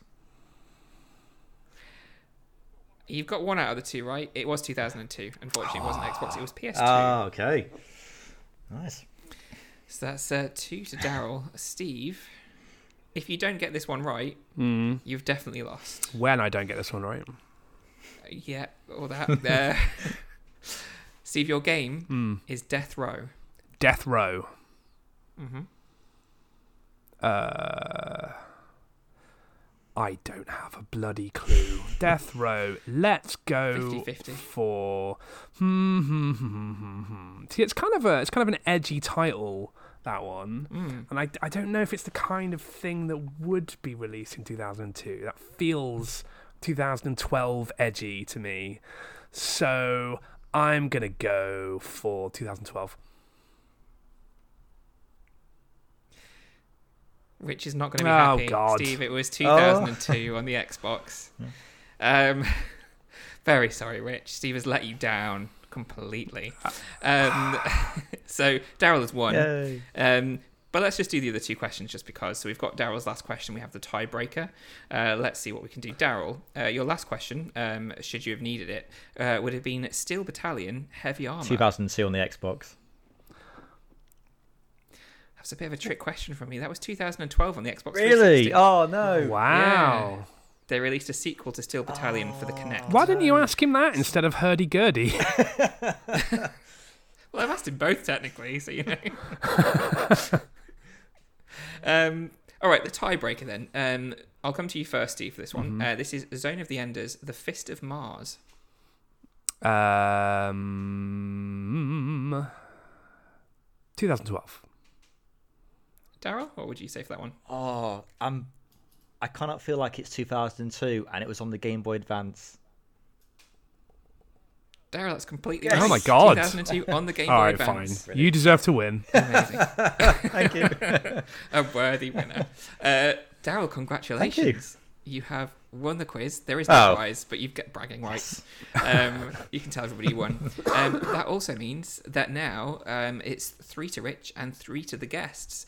So it's level pegging um, going into the last half of the golden years. So let's see if uh, Rich, when he comes back, can uh, can claw it back again. Um, there we go. Great. All right, that is the quiz. that is that done. Um, oh, Steve, I feel I feel really bad for you. Rich is not going to be happy. I can take him. It's fine. so, yeah, be fine. Um, all right, well, that's all we've got time for today. Uh, of course, it was a bit of a bumper. I was going to say it was it was a bumper episode, but to be honest, it's about the same length as all the other episodes. it's just we happened to talk about thirteen games rather yeah, than we eight. always Um, we always plan for an hour. We're just really bad at timekeeping. really bad, so bad. Um, but yeah, it was, it's been really great to chat to you, You too. Um, thank you for coming on. Thanks, Daryl. Um, No worries. Yeah, thank you very much. Uh, can you tell us a little bit more about where we can find you and, and what you're up to? Yeah, sure. So I can mainly be found on Twitter. It's just my full name, nothing else. Um, people can usually spell my first name wrong for some reason, but it is just D L Y L. It's not Darley, as I had on a certificate at school once. Um, but yeah, I'm doing um, Pal Keys, which is series two. I'm in progress of recording that, so I'm hoping to get that out in April, early April time on a Friday again. And because I've got this writing thing, I think I'm going to do fortnightly. Because I think if I did weekly, I would just shrivel up in a ball and scream. So yeah, just to help me out, it's going to be fortnight. So yeah, that's pretty much it. Nice. Um, and that's at Daryl Baxter on Twitter. Yeah, that's that right. Yeah. Lovely. Um, and uh, all right, thanks very much for that. And uh, just to just to remind us, what's uh, what what do you kind of cover in the Pal Keys? What's uh, what's the setup of the podcast? So I just interview a guest every time and have a chat about their career and everything there. But there's also two main questions, which is a memorable ge- blah, blah, blah, memorable game and a memorable boss stage as well, which has been Nice. very unique answers in its 50 episodes so far. So I'm looking forward to Oh, more. nice. Amazing, yeah. Um, and I, I obviously, as we mentioned earlier, I was on one of those Mm. episodes. It was very, it was a very fun chat. Um, I enjoyed it. Thank you for having Yeah, me no on. And um, yeah, so 50 episodes, plenty to listen to. So if you uh, if you fancy uh, listening to Daryl chat with lots of people from different different aspects and different areas of the, it's not just the games industry, is it? You talk to people; it's different, lots of different people from different different areas, Yeah. from tech and all sorts. Yeah. I'm trying to anyway now. Yeah, definitely kind of Yeah. maybe try and vary it out a bit more now. Nice. So lots of interesting Mm. people that Daryl chats to, and you can listen to them talk all about their uh, memorable games, memorable boss stages. Um, yeah, very good. Um, so thanks very much again, Yeah, Daryl. thank you. Um, Steve, Mm. whereabouts can we find you on the World Wide Uh, Web? you can find me at Steve Jack on Twitter. Uh, you can find me very occasionally loitering on the Switch Island. Um, And as always, I'll be on the Dreamcast Years podcast as well. Awesome. Um, and you can find me at Oddment84. Uh, you can find all of us um, on the, the Dreamcast Years podcast at Dreamcast Years on Twitter. Um, you can also find me occasionally loitering around the Switch Island as well at the Switch Island. Um, hopefully, I'll be back again a bit more often soon enough. Um, also, um, just a shout out for Rich as well. He created a new podcast recently, um, which is uh, Three Prix and a Podcast. Yes, it is Pricks, spelt P R I X. Um, it is about F1. Uh, so, Rich, myself, and Mark, we all talk about um, the latest race. Unfortunately, because of uh, COVID 19, all the races have been suspended. So, we picked the best time to create a podcast about F1. So, at the moment, just listen to us chat about the news that's going on and potentially old seasons and old races as well. Um, and hopefully, once the session, once the season has been resumed, uh, we'll give you kind of a a lowdown on uh, on the race days as they come through. Um, but yes, that's that. So that's uh, you can find that on Twitter at Three Prix Pod. Um, if I remember rightly, um, and that's pricks P R I X. If you type in P R I C K S, I'm sure that'll take you to something completely different. Um, so be careful. Um, and also, you can find us on uh, the Dreamcast Years um, on Discord. If you check uh, the Dreamcast Years Twitter, you'll find a link to the Discord channel there. Um, it's pretty quiet at the moment, um, to be, being honest. But um, come on, have a chat. We've got loads of uh, loads of uh, interesting stuff to chat about. I'm sure uh, all the different years, all the different consoles, all the different games. Um, and also, please, if you've enjoyed the podcast or any of our any of our podcasts, um, please uh, rate us on your podcast app of choice. Um, whatever stars you want to give. I'm not going to force you to give us five stars, but you know, be nice. Um, and uh, yeah, feel free to uh, feel free to leave us a written review as well. And any that we get, we will try and read out because we're nice like that, and also it's kind of funny. Um, that's it. I think that's all we've got to say. Um, anybody got anything? Any last minute things that they want to? Uh, wash your hands, everyone. Yes. Yep. So important. Wash your hands. Don't buy so much toilet paper. Yes, that too. Yeah. Like, who, who needs that much? Seriously. you only have one arse. Um, Come on. That's true. And, and COVID 19 isn't even a shitting illness, you know? Like, it's, it's, it's nonsensical, really is. Um, anyway, topical. Um, thank you very much for listening. And um, until next time, keep dreaming. Bye now. Farewell.